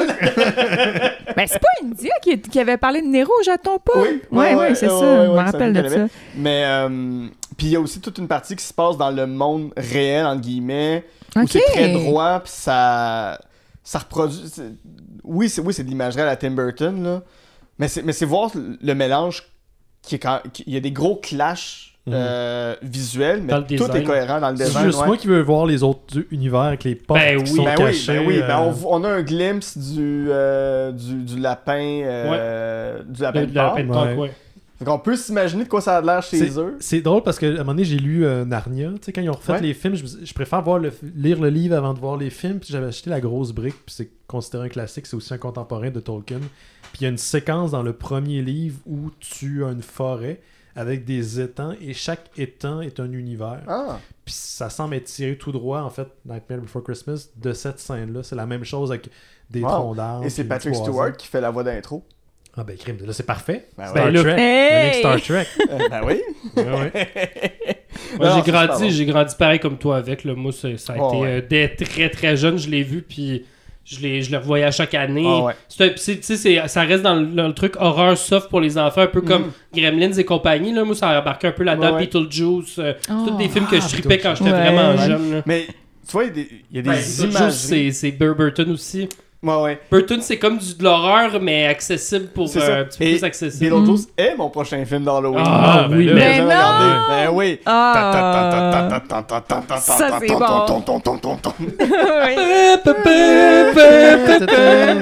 La toune était peurante. Ben- La toune est scary. Pour vrai, euh, j'ai vu Charles Beauchesne cette semaine qui a vu Beetlejuice pour la première fois puis a dit qu'il a trouvé ça épouvantable et euh, ça remet en question l'amour que j'ai pour Mais Charles non. Beauchesne. Je pensais t'allais dire pour le film. Non, non, non, non, non. non, non, non, non, je ne suis tellement pas. Il est comme, ouais, mais là, ça s'appelle Beetlejuice puis il est là 15 minutes dans le film. Oui, pis! Oui, c'est pas grave. Halloween, c'est ça. Michael Myers, Ouais, il est là à la fin. Charles, t'es-tu déçu parce que le requin il est là c'est 5 ça. secondes? Exactement. Darth Vader est pas souvent là dans Star Wars, by the way, dans le premier. Non, non, puis il fait pas grand chose à part dans Rogue One. Sinon, il fait Non, juste comme chialer. C'est ça. Mais Beetlejuice, l'esthétique de ce film-là Mhm. est, est- est hallucinante. C'est qui le- l'acteur principal avec- Michael Keaton. Non, non, il y a Michael Alec Keaton. Baldwin. Alec Baldwin, Baldwin. qui est méconnaissable. Gina Davis. Gina- Les deux sont super bons, mais Ouais. Pédophile Jeffrey Jones. et, et, et Winona Wy- Ryder, trop Oui, jeune. très jeune, qui a Et Catherine O'Hara. Qui est aujourd'hui, qui est dans Ballon, qui aujourd'hui, qui a joué avec Tim Curry. Tim Curry qui a joué On dans- fait des liens dans tout. Ah, c'est fou, là. Mais c'est les années 80 où est-ce que tout le monde est comme un peu interchangeable d'un film à l'autre. Ouais. Tout, tout le monde va sur les plateaux de tout le monde. Mais C'est comme les pods aujourd'hui. oui, c'est ça. mais, mais ce que j'aime, il y a tellement d'affaires euh, dans Beetlejuice, j'aime la ville miniature. Mhm. Ouais, j'ai- qui est dans le grenier. Je trouve Ah ça. puis oui. Moi, j'aime les modèles miniatures. On s'en parle souvent, les gars. Euh, Marie-Lise, t'es pas dans, Je dans, l'apprends. dans, dans cette affaire-là, mais on, on tripe sur les Lego. Ouais, oui. Puis, Ah, ben non, euh, mais attends, ça, ouais, je, il y en a ça, trois ça, ici, je le nous autres, savais, il y en a là. deux, trois, Oui, oui, c'est ça, c'est ça. Ouais, On- ouais. Oui, oui. Chez Rémi, en ce moment, il y a des Lego un peu partout. Euh, J'ai 32 ans, gars. ils, ils traînent pas, ils sont en C'est exposition. des Lego d'adultes, ok? Si tu mets des, des LED pour les éclairer autour, c'est pas pour les jeunes. OK? Mais c'est ça, on, on, tripe sur les Lego, donc euh, oui, Les moi, avoir une ville miniature, je- je- je je- j'achète Je ça. pense que ça revient à l'amour des effets pratiques aussi. Puis Dieu sait qu'il y en a Beaucoup ça. dans ce film-là. Puis le- Stop motion aussi. c'est Ouais. tout est excentrique. Même Jack si tu vois là. que c'est daté, les effets spéciaux, ça vient comme nourrir ton appréciation. Tu sais, dans le sens que Mhm. T'es pas en train de dire ces effets spéciaux-là sont laids. Non, un peu comme dans The. Thing, tu vois les effets spéciaux, tu remarques que c'est des prothèses, mais c'est tellement grotesque, tu l'oublies, c'est la créature. Comme ouais. Beetlejuice, c'est la même chose. Puis, tu sais, euh, Be- Beetlejuice, il y aurait eu mille façons de le jouer. Le Ah, personnage aurait pu être épeurant, mais il, il est juste dégueulasse. Puis la Ah oui. performance de Michael Keaton. Qui est un acteur comique à la base. hein. Ouais, ouais, c'est ouais, un ouais. humoriste à la base, Michael Keaton. Ouais, ouais, mais ça paraît que c'est un humoriste. Dans ce film-là, son delivery, il est sa coche. Mhm. Puis il sort, puis il, il, il fait, il parle tellement vite. Je, je, je sais même pas comment il a fait pour faire ce personnage-là, mais il y, a- y y personne d'autre qui aurait pu jouer Mais ça. le- Puis après ça, je comprends que tu vas au cinéma voir ça, puis après ça, t'apprends que c'est ce dude-là qui va jouer Batman, je comprends que tu fais. Non. Ben, mais c'est ça. Ça, c'est Hmm. fucked up parce que aujourd'hui ces films-là sortent back-à-back. Ouais. Puis t'as l'Internet qui pogne en feu. Ouais. Puis, puis au contraire, t'as un des meilleurs personnages des films de Tim Burton. Puis t'as un des meilleurs Batman qui a jamais été fait. Ouais. Puis c'est le même dude qui les incarne. Puis on n'aurait pas pu prévoir Très ça. différemment les deux. Puis Oui. le film est genre squeezant en fait, c'est que Tim Burton venait de faire Pee-wee's Big Adventure, Mhm. qui a donné un cer- une certaine crédibilité, mais pas encore des budgets incroyables. Ouais. Donc il y avait la liberté de faire ce film-là qui se serait peut-être pas fait dans un autre contexte. Puis juste avant Batman, le succès de Beetlejuice il a donné raison. Donc il a fait Batman. Fait que c'était genre une genre de zone weird dans sa carrière où il pouvait faire de quoi d'un peu fucké, d'avoir une carte blanche, mais en même temps. Parce que c'est un film qui est crissement weird, là. Tu sais, c'est. Ouais, vraiment bizarre. Ça ressemble à rien. Beetlejuice, ça? Ouais, Beetlejuice. ça. Mais, si vous, si vous allez voir, si vous retournez voir Pee-wee, euh, Pee-wee's, euh, Pee-wee's Big Big Adventure, ouais. regardez la façon qu'il filme le vélo Ça- de Pee-wee, Ça ressemble. puis allez voir la façon qu'il filme la Batmobile, c'est la même affaire. Ouais, ouais, ouais. Ah, C'est ouais. la même chose. Puis, tu sais, au début, je voyais la pochette de Pee-wee's Big Adventure, puis j'étais comme, comment Tim Burton a pu faire ce film-là qui est coloré, qui est wacky, puis tout ça? Ben, ça fit. J'ai commencé à le regarder, puis justement, quand. Il y a des moments épeurants. Il y a Ouais, le ouais, Big ouais. Marge dedans, là, qui, sa face qui change en stop motion. Ouais, ouais, C'est vraiment bon. cool, euh, Jake, euh, qui fait mon podcast, Ouais. Le Mystérieux Étonnant, il est allé dans le village qui a servi d'extérieur Ah à la maison, puis le village dans, euh, Tim Burt- euh, dans Billy Choose. Puis, tu sais, la colline, ils ont construit une maison pour le tournage, puis depuis, elle a été démolie. Fait qu'il n'y a rien. C'est vraiment un, un- un village de redneck, il n'y a rien à faire là-bas. Puis il a dit que c'était la pire expérience parce que le monde sont pas contents de voir des étrangers Ah. arriver Ah. sur place pour venir voir la colline où il y avait la maison de Beetlejuice. Fait que le monde, là, il est comme... Non, Ils sont où les sculptures? Ils, sont... ils bougent-tu pour vrai? Non. C'est des hillbilly cannibales. Ouais.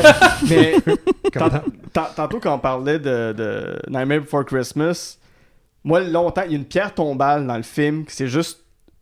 un peu comme, le- comme la face de Scream, là, quelqu'un qui, Ouais. qui, qui a juste la, la bouche ouverte Ouais. très longue, puis qui est comme figé dans le marbre.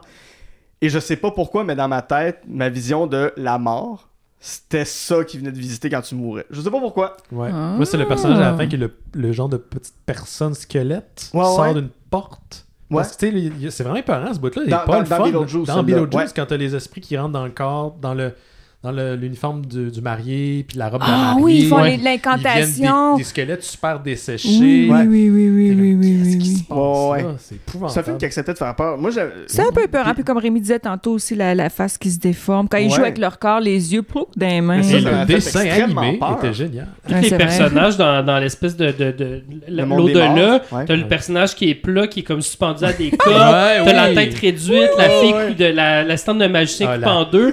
Puis, La gars. Vieille Juno, madame avec l'os dans le milieu du cou, elle s'est étouffée en mangeant. Ouais, tu vois ouais, comment ils sont Puis morts. Ju- Juno avec euh, sa cigarette, elle fume, puis ça il sort par le trou de gorge. euh, Ouais, ouais, Qui est pas la madame dans Mars Attack, d'ailleurs? Ouais, exactement, Ah c'est la ouais? même, ouais, exactement. il y a- il y a c'est- plein de bons gags, mais.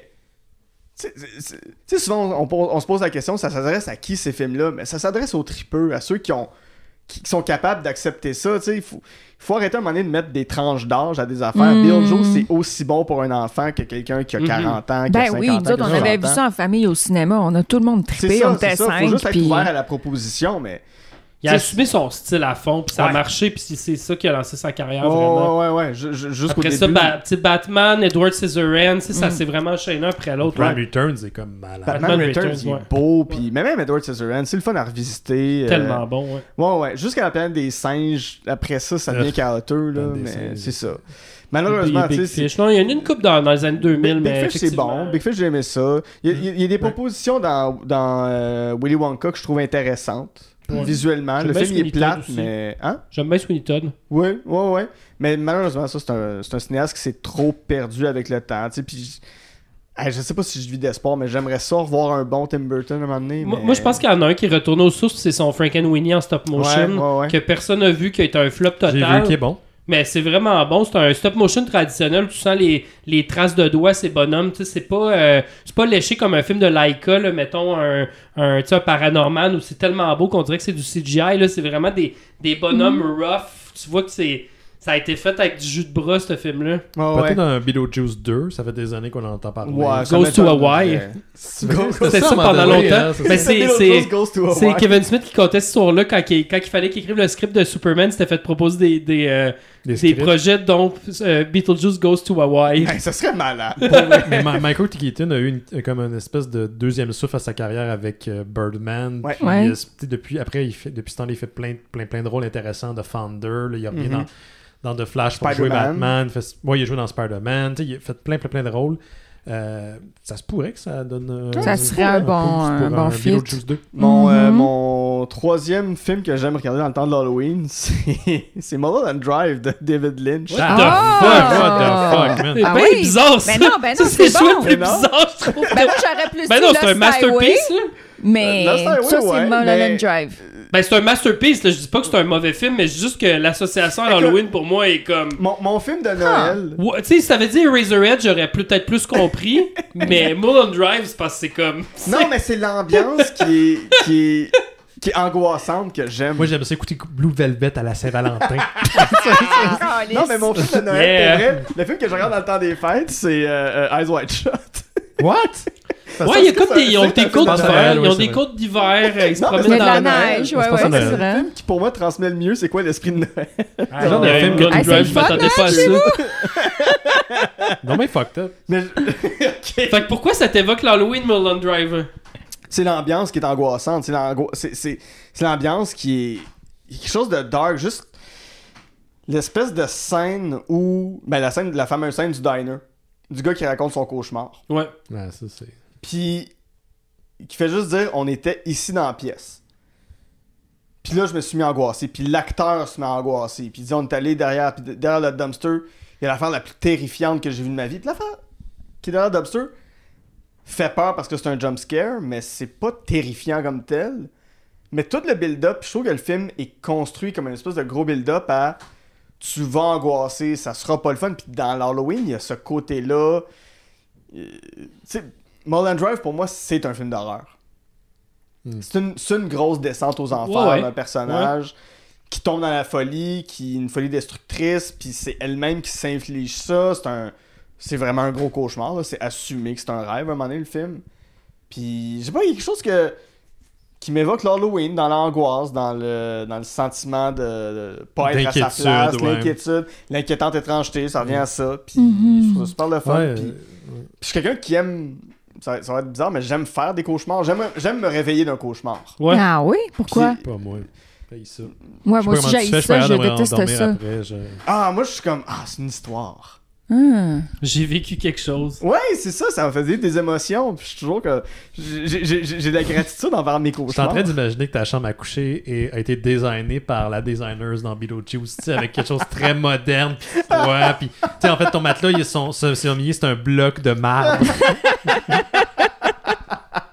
Tout est noir partout. C'est ça. Il y a une, une grosse chaise en fer forgé. C'est pas noir, c'est de la tapisserie C'est noire, de la tu sais. c'est, c'est pas du papier peint, c'est vraiment du tapis noir sur les murs. Veux-tu euh, veux-tu ma brosse à dents designée par Giger, le sec des dents? là, quand tu- Attends, il, il- il- il faut, pas, faut pas saigner des dents quand on se brosse Non, les dents? on est pas Ah, censé. moi, je, moi, je prends de la laine d'acier pour me brosser les dents. Mais ouais, Mulholland Drive, parce que c'est, c'est, c'est le cauchemar. Parce que c'est. Ouais, J'étais ouais. impressionné comme choix. C'est vraiment bon, hein, mais c'est. euh, Ouais, ouais, mais c'est un, c'est un film. À chaque fois que je le revois, je, je, je me rappelle de tout. Ouais. Il y a pas une scène que je suis comme Ah, je me rappelais pas de ça. Ah oui, c'est vrai, ça, ça arrive. Non, non, non. Tout le film se déploie. Je suis comme Ah oui, on est rendu là, on est rendu là, on est rendu là, on est rendu là. Puis tu y prends plaisir quand même. Ah, j'ai beaucoup de plaisir. Puis c'est un film que j'ai longtemps détesté. Je pense que c'est pour ça que j'aime le revisiter dans. Ben, surtout à Ah, l'Halloween. tu l'as apprivoisé. Je l'ai apprivoisé Ouais, parce qu'au ouais. début, j'ai comme, il est pas question que je regarde ça. Puis. Moi, c'était avec fait un effet contraire parce que je l'ai vu, je pense, trois fois, puis à chaque fois, Tu il l'aimes dans... Non, non, non, non, non. euh, je, je trouve vraiment que c'est un masterpiece, puis à chaque fois que je le Mhm. regarde, je, j'enjoy, mais on dirait qu'après, quand je quitte le visionnement, il- ça part comme un rêve, puis ça devient comme un genre de... Plus un mood qu'un- qu'une structure narrative. euh, Mm. Tu sais, puis je, je, je tripe vraiment Lynch, euh, mais tu sais, j'ai plus vu euh, Eraserhead, Blue Velvet, Ouais, ouais, ouais. euh, euh, mais celui-là, pour moi, il est vraiment... je, le- je le trouve... euh, ouais, je le trouve plus, un peu plus corsé, mettons, dans son approche... euh, Ouais, ouais, mais tu sais, c'est un film sais, il est tellement dense que tu. tu- C'était ça. Tu peux C'était- carrément l'interpréter comme tu veux, puis c'est censé être une série télé. C'est ça, c'était Ah, pas, la, Disney, stru- c'est c'était pas la structure originale. C'était C'était. censé être une série pour Disney et puis, euh, puis ABC à la base. Ouais, il y avait comme un bloc de tournée, puis finalement, vu que ça a pas été pris, ils ont, ils ont closé, ils ont filmé des affaires pour fermer le, f- que ça soit un film. Ouais, ouais. Ah, mais ça fait du sens parce qu'il me semble que Twin Peaks, la première puis deuxième saison, était sur ABC. Ça se peut-tu? Ça se peut, puis David Lynch a fait de Straight Story pour Disney, Ouais, c'est vrai. qui est très bon comme film. Hey, ça, est c'est fucked particulier. up. Ça, c'est... Non, non, pour vrai, c'est weird comme film. C'est... Il y a Euh, rien qui marche dans le T'as un film vieux monsieur qui veut traverser les États-Unis en, en- en tracteur à gazon. pour aller voir son frère mourir. Ah oui, j'ai déjà vu la bande-annonce de ce film-là, mais il y a super longtemps. Ouais, mais ça, ça a l'air... C'est le plus straight de David Lynch? Non. Mhm. Ah ouais, hein? non, quoi le plus straight? C'est quoi le plus straight de David Lynch, Il y en a pas. Il y en a pas. Ah, Non, ben là, faut qu'il y en ait un, là. Non, non, mais attends une minute. C'est Dans Straight Story, le gars il se promène. À un moment donné, t'as des pompiers qui mettent une maison en feu pour aller l'éteindre. Il croise une fille qui a frappé un chevreuil, puis la fille est comme Ah là, ça fait 10 jours en ligne que je passe ici, puis à chaque fois je frappe un chevreuil. C'est juste des espèces Ah oui, il y a des personnages, des personnages weird de Lynch. ouais, Des affaires ouais. weird. Non, non, mais le film. Mais c'est plus bien. accessible, ça sort. C'est plus accessible. mais quand tu te mets à réfléchir comme faux film, tu fais Il y a aucun sens. Parce ce qu'il s'écoute mieux au premier degré. Mulholland Ouais, Drive, ouais. tu peux pas juste se regarder au premier degré et faire comme, hey, c'est vraiment le fun, ça. Non, non, c'est comme, c'est c'est comme sûr. des films qui sont plus Ouais, euh, C'est intellectuellement. euh, euh, Heart. Euh, Wild at Heart. Wild at Heart, qui peut se regarder au premier degré. Ouais, se aussi, ouais, ouais. C'est quand même, ouais, c'est quand même particulier. Hein, c'est... Mais non, ça, c'est un film que. Puis j'avais des amis qui étaient très anti-David Lynch quand j'étais au cégep. Puis qui, Ah qui- bon? qui détestaient, puis qui m'avaient influencé un peu là-dedans. Puis quand j'ai, quand j'ai vu le film pour la première fois, j'ai fait. Mais il avait pas raison, puis c'est tellement bon, puis. J'ai, compris la vibe de genre, ok, je comprends pas tout, mais j'aime ce que je regarde. Mhm. puis Ouais, ouais. J'aime, Ouais. j'aime ce que ça fait à mon cerveau. Euh, cerveau. Mais. Mais euh, ouais, pour moi, c'est un film que j'aime regarder dans le temps de l'Halloween. Je sais Mais pas tu dois pourquoi. pas avoir un tempérament anxieux, je- Non. parce que c'est ça. Euh, moi, tout ce qui est un, un film très, très angoissant, comme je suis une personne super angoissée dans la vie, euh, ça, le contraire de l'effet cathartique ou doudou de, de, de voir des, des slashers où justement tu, tu, Ouais. tu, sais à quoi t'attendre. C'est c'est le contraire de ça. Puis je me rappelle, c'est ça, euh, j'avais 20 ans, j'avais vu au cinéma du parc Eraserhead. Puis à- quelques années plus tard, j'avais vu aussi le. C'est quoi le mécanicien avec celui qui jouait dans American Psycho, là? Ah, euh, Christian Bell, c'est de mécanique. Ouais, de de mécanique. est-ce qu'il est tout maigre, là? Ça, tout ça, ça, petit? ça, Ouais, ouais. ça, t'as raison à quelque part. Puis, puis Mu- Mu- Mulholland Drive, puis Lost Highway, puis La mécanique, c'est de machiniste. De le machiniste, machin. ouais, c'est ça. Puis moi, ça, là, ces films-là, j'ai tellement peur que je me pisse dessus, mais c'est pas le fun. Tu sais, pour moi, c'est pas associé à l'Halloween. qui a c'est- vomi de peur, toi, tu te pisses Oui, non, mais je me pisse pas vraiment dessus, mais tu c'est comme. Ça, ça me bouleverse, puis c'est c'est- réel. Tu sais, c'est- Ouais. la vie est pas drôle, tu sais. Ouais. C'est pas festif pour moi. Ouais. Non, non, ça, puis ça. Le film fonctionne sur une logique de rêve, une logique de cauchemar, De justement. cauchemar. Ce que, ce que c'est ça, puis c'est quelque chose que, que j'apprécie énormément, mais. C'est ça, pour moi, c'est, pas loin d'être un film d'horreur, puis, euh, Mhm. puis, puis- puis de la vraie horreur qui va m'angoisser, tu sais. Exact. Qui va, qui va venir me chercher, puis que. Auquel je vais repenser longtemps. euh, C'est de l'horreur qui est non gothique, c'est ça que je trouve intéressant. Ouais, c'est ça. Los Angeles, ça a l'air weird comme place. C'est, c'est- en fait, c'est ouais, il y a bien du monde qui habite là, qui trouve ça weird. Parce que c'est comme une, une place que tu viens pas de là. Ouais. Oui, il y a Mhm. des gens qui vivent là de génération en génération, mais tu vas vers Los Angeles pour des raisons. Mhm. Puis c'est, c'est- ça attire des gens autant des États-Unis, de d'autres pays. Puis c'est, c'est un drôle d'amalgame comme Ouais. place. Puis comme beaucoup de, de- de- de villes en Amérique du Nord, ils ont des problèmes d'itinérance parce que c'est il fait chaud, donc l'hiver, il y a moins de problèmes. San Francisco, c'est aussi problématique à ce niveau-là. Fait mais ça a l'air d'être, ça a l'air d'être une ville assez Ouais, intense. ouais, ouais. Puis peu importe le quartier où tu vas, ils ont comme toute leur histoire de meurtre partout. Mhm. Moi, je pense que euh, une de mes scènes plus creepy de Lynch, c'est la scène dans Lost Highway quand t'as le, le gars avec la, tête Ouais, blanche ça, qui dit, dire. euh, qui dit euh, Call me, en fait, là. Ouais, ouais, Puis ouais. qui dit appelle chez toi pour Puis me parler, puis je suis là. Puis Ah. en plus, ce gars-là Ah. qui joue le personnage, il a, tué, il a tué sa femme, le, le Mhm. comédien. Non! Fait qu'en plus, il y a comme une autre dimension Ah, ouais. à cette scène-là. Avant ou après? Euh, après, ben, après, après. Ah, parce qu'il est tellement épeurant! The Pale Man, je pense qu'il s'appelle. Ah le ouais, je savais pas qu'il a tué sa femme pour vrai. Mais a- Ouais, c'est vraiment tout weird là. Ça. Ben, tu sais, il y a même aussi, tu sais, il y a plein, il y a plein de monde qui ont gravité autour de l'univers de Lynch qui, a- qui a eu des trucs un peu bizarres. euh, le nain dans Twin Peaks aussi là, que c'est Ouais. euh, que lui, il il il- c'est un- il- c'est peu un, gars de droite, là, super radical, puis il a- il a haï jouer dans Twin Peaks. Wow. Tu sais, il y a plein Il a de, haï jouer dans Twin Peaks. il comprenait rien, puis en Ben, tout cas, c'est ça. Tu crois ça? Ah, Fait ouais. que, euh, ben c'est ça, c'est ça. Euh, je juste pour conclure, c'est quoi c'est- Est-ce que- est-ce que vous avez un cauchemar dans votre vie qui vous a marqué? Moi, c'est le même depuis genre que je suis tout jeune. Tu sais, la scène. Pogner dans- la COVID. Non, non, ça c'est depuis deux ans. Euh, de- Non, c'est le, le fameux euh, cauchemar de. En fait, c'est la séquence dans Terminator 2. L'explosion nucléaire Ah! suivie d'un flash. Ah Puis je l'ai tout. je- ben, là, de moins de ce temps-ci, mais souvent c'est un rêve récurrent. C'est explosion, puis là. Et je me réveille au moment où ce que la. la... Puis c'est c'est immédiat, ça fait que c'est très réel dans, dans ma tête. là. C'est comme récurrent depuis euh, plusieurs années. Hmm. Ça. c'est méta parce que c'est le cauchemar de Sarah Connor. Puis toi, Ouais. tu le fais, ce cauchemar. Ouais, mais je, je, je- ouais. Tu l'as Wow. volé à Sarah. Ben, je, je, il est sûrement, euh, Ça- sûrement inspiré par ça. Ouais, Ouais, ouais, ça t'a ouais. marqué. Sûrement. Ouais. Marie-Lise, ça avait l'air d'avoir un, un cauchemar. Non, mais aussi c'est parce que moi, je, je veux pas te compter un cauchemar. Moi, je fais beaucoup, beaucoup, beaucoup de cauchemars. Puis c'est horrible. Ça dure des heures. Puis je me réveille fatiguée. Puis ma mère, elle, elle culpabilisait. Elle était comme, qu'est-ce qu'on t'a fait? Pourquoi t'as des cauchemars? Puis Encore aujourd'hui, j'ai 41 ans. Est-ce que tu fais beaucoup de cauchemars? Oui, maman, je fais des cauchemars. Est-ce que tes cauchemars deviennent plus réels en vieillissant ou, Ah, euh, ça a toujours été horrible. C'est vraiment horrible. Tu sais, des- quand j'étais enfant, mettons, je me rappelle, tu sais, je rêvais avec ma mère m'assassinait, me découpait. ouais. là. Tu sais, moi, c'est Wow. vraiment des affaires de... Mon- mais c'est héréditaire. Mon père fait des cauchemars aussi. Il me les racontait. Euh, Puis, tu sais, maintenant, il prend des... En tout cas, des, des affaires pour s'assommer, là, pour juste Mm. pas rêver. là. Peut-être Wow. qu'un jour, je vais faire ça, moi aussi. là. Tanné.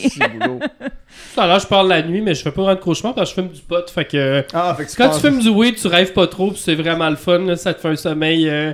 mais je me souviens des, des cauchemars de quand j'étais petit. Je me souviens, j'avais vu une pub pour un film de vampire, puis ça devait être une comédie en plus. Puis j'étais allé me coucher tout de suite après, puis j'ai vu ce vampire-là me se lever à côté de mon lit, puis me tomber dessus, puis ça m'avait Mm. tellement effrayé. Je sais pas si c'était comme genre euh, le film Vampires de, de, John de Carpenter. John Carpenter, une affaire bon. de même. Ou, Tu sais, c'était- c'est un truc, c'est pas trop sérieux. Puis ça m'avait, ça, ça m'avait fait peur, puis j'avais pensé à ce truc-là.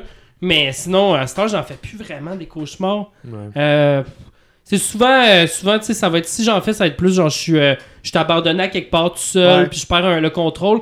Je dirais que mes cauchemars, habituellement, ressemblent au film Mother d'Aren Aronofsky. Ah, ouais. C'est souvent genre je me fais envahir par du monde ou je me fais euh, euh, tu sais genre euh, c'est souvent je suis couché puis j'entends des gens qui rentrent dans mon appart puis je veux juste dormir mais il y a tout le temps comme du bruit puis des gens puis plein de, de, de mouvements puis tu sais là je capote parce que je veux dormir puis je veux comme euh, être tout seul fait que je dirais que mes cauchemars c'est peut-être genre quand ça arrive c'est peut-être comme un peu comme Mother euh, c'est Ouais, mais il y a pas de bébé qui se fait déchiqueter spoiler spoiler Ouais, ouais. Moi, je- moi, un cauchemar récurrent, c'est que je suis pris dans une maison où j'ai pas d'affaires, puis il y, a une- il y a une vieille madame dans la maison. Et si elle me voit, elle fait une crise cardiaque puis elle meurt. Si elle, elle me voit en premier, elle me tue. J'ai- J'ai souvent fait ce, ce rêve-là. Fait que là, je suis comme, qu'est-ce que je fais, comment je peux sortir de là? Puis je suis souvent avec quelqu'un. Je suis avec un ami. Puis on est comme, bon, ben, qu'est-ce qu'on peut faire? Au, au moins, au moins j'ai un ami pour m'épauler là-dedans. Euh. j'ai fait un. C'était weird. J'étais comme. J'ai fait il y a pas longtemps ce rêve-là, mais j'étais dans une grande maison, un party sur le plateau. Il n'y a pas de grande maison sur le plateau, mais il y avait une piscine en arrière. C'est- comme très banlieue, mais sur le plateau. Puis, un moment donné, on a appris que quelqu'un s'était suicidé dans la piscine. Wow. Puis tout le monde s'en allait, puis la police arrivait. Puis il y avait un chien, genre, je sais pas pourquoi il y avait un chien avec la police qui était là. Puis j'ai juste dit, euh, c'est quoi le nom de chien? C'est-tu le colonel Pat? Cauchemar Non, mais la, la partie cauchemar, c'était la, la partie suicide, puis de voir quelqu'un mort dans une Colonel piscine, mais. Pat. C'est pas de patrouille de horror Pat, puis le, le, le policier est comme, ah, c'est vraiment drôle parce que notre colonel s'appelle Patrice. Voyons J'ai comme twisté mon cauchemar en rêve funny. Tellement Joe. toi qui ris, tu ris dans ton C'était sommeil. les appendices qui jouaient les policiers. tu sais, ça devient comme, ok. Clairement. C'était Sylvain Marcel, là. Veux Marcel jouer le chien, t'es déguisé Ça. à quatre pattes. Bonjour. Je fais des hallucinations de sommeil. Toi, tu fais. Ouais, J'arrête pas de- Ouais, de la paralysie du sommeil. Ouais, ben non, je fais pas de la paralysie. Ok. C'est quoi Mais ça les- s'apparente. ouais, c'est quoi? Ben, la, la paralysie, c'est que tu te réveilles et tu es complètement réveillé. Ah oui, oui, non, ça oui, comme dans, comme dans la série euh, justement du truc hanté dont je parlais là, sur Netflix. Ouais, en fond. Ou Mm. le documentaire aussi de euh, Ashner qui s'appelle The Nightmare, que j'ai beaucoup aimé, qui est un documentaire très stylisé là, sur des gens qui ont cette expérience-là. Mais c'est expliqué par la science, mais dans le documentaire, c'est lié beaucoup à des expériences personnelles. Ça, c'est ça aux démons, puis whatever. Non, non, non. mais je me réveille dans mon sommeil, puis je sais pas pourquoi, puis ça peut être au réveil ou quand tu te tu t'endors, dans l'entre-deux, je vais projeter les affaires dans ma chambre. Fait que si je me réveille dans la nuit, puis je- par exemple, je vais regarder ma bibliothèque, puis il y a des objets qui vont bouger, des fois des gobelins, Wow. des petites créatures qui font Ah! des- C'est vrai, c'est- Ben est dans mon ancien appart, puis ça, c'est vrai. C'est vrai, là, l'appart, il y a vraiment des. Ouais, commence pas, toi. mais non, mais tu sais, genre, j'ai des serviettes accrochées au mur, puis là, je vais avoir des figures là-dedans. ou- Hmm. C'est- c'est- Des fois, c'est vraiment freakant. Des Comme fois, il dans faut vraiment que je l'exorciste, me là, lève. l'espèce de face qui apparaissent dans arrête. des... Voyons! Ouais, moi, je m'en vais de ça chez nous après. Je suis bien peureuse. J'ai oublié de vous le dire. Fait que c'est ça. Ben là-dessus, hein, n'oubliez pas que l'horreur n'est ni au cinéma ni dans la fiction, mais c'est bien la société. Ah non, on finit pas de. Wouf, wouf, wouf, wouf, wouf! N'oubliez Ben, qu'est-ce qu'on qu'est-ce qu'on peut suivre de toi? Qu'est-ce qui s'en Euh, vient? ben, Qu'est-ce tous les que- lundis, les Mystérieux Étonnants en direct sur Facebook, YouTube et Twitch. Euh, Mais on est surtout écouté en balado, donc les Mystérieux Étonnants partout, sur toutes les plateformes de podcast depuis maintenant 15 ans. On parle de trucs geeks, mais on n'est pas anal. Voilà. Yeah. Rémi? Ben, moi, je suis en- je- je- j'ai plus de podcast. hein. Je suis un homme blanc, plus de podcast. Fait que, ouais, mais là, je travaille sur un, je travaille sur un, un court-métrage d'horreur qui devrait sortir la- l'année prochaine. là. Je, je prends mon temps. Euh, puis sinon, euh, je- je- j'écris un long-métrage présentement, euh, Wow. financé par la SODEC, euh, mon premier, premier financement. Bravo, ouais. euh, euh, vos taxes me payent un film de danse des années 80. euh, on Yeah! espère que ça va se faire. euh, ouais. Très cool. Marie-Lise? Ouais, c'est ça. J'essaie de me rappeler de mes actus. Euh, Cette semaine, je suis pas mal d'impôts. Je suis allée au Voyeur de vue, Ouais. je suis allée au Cabaret de sorcière, je suis ici. Sinon, dans la vie, moi, je suis euh, euh, autrice puis euh, journaliste indépendante. Donc, vous pouvez me suivre sur les réseaux sociaux. Dans le fond, je mets tout là. là. J'ai deux livres qui sortent cet automne. Je suis en train d'en écrire un autre, puis un autre. Puis j'écris C'est quoi des... les titres? Ben, Marie-Lise Hamelin, M-A-R-I-L-Y-S-E. Ouais, c'est ça. H-A-M-E-L-I-N. Puis j'ai ma page Facebook, Instagram, Twitter. Je suis partout. Letterbox, Oui. pour ceux qui aiment ça.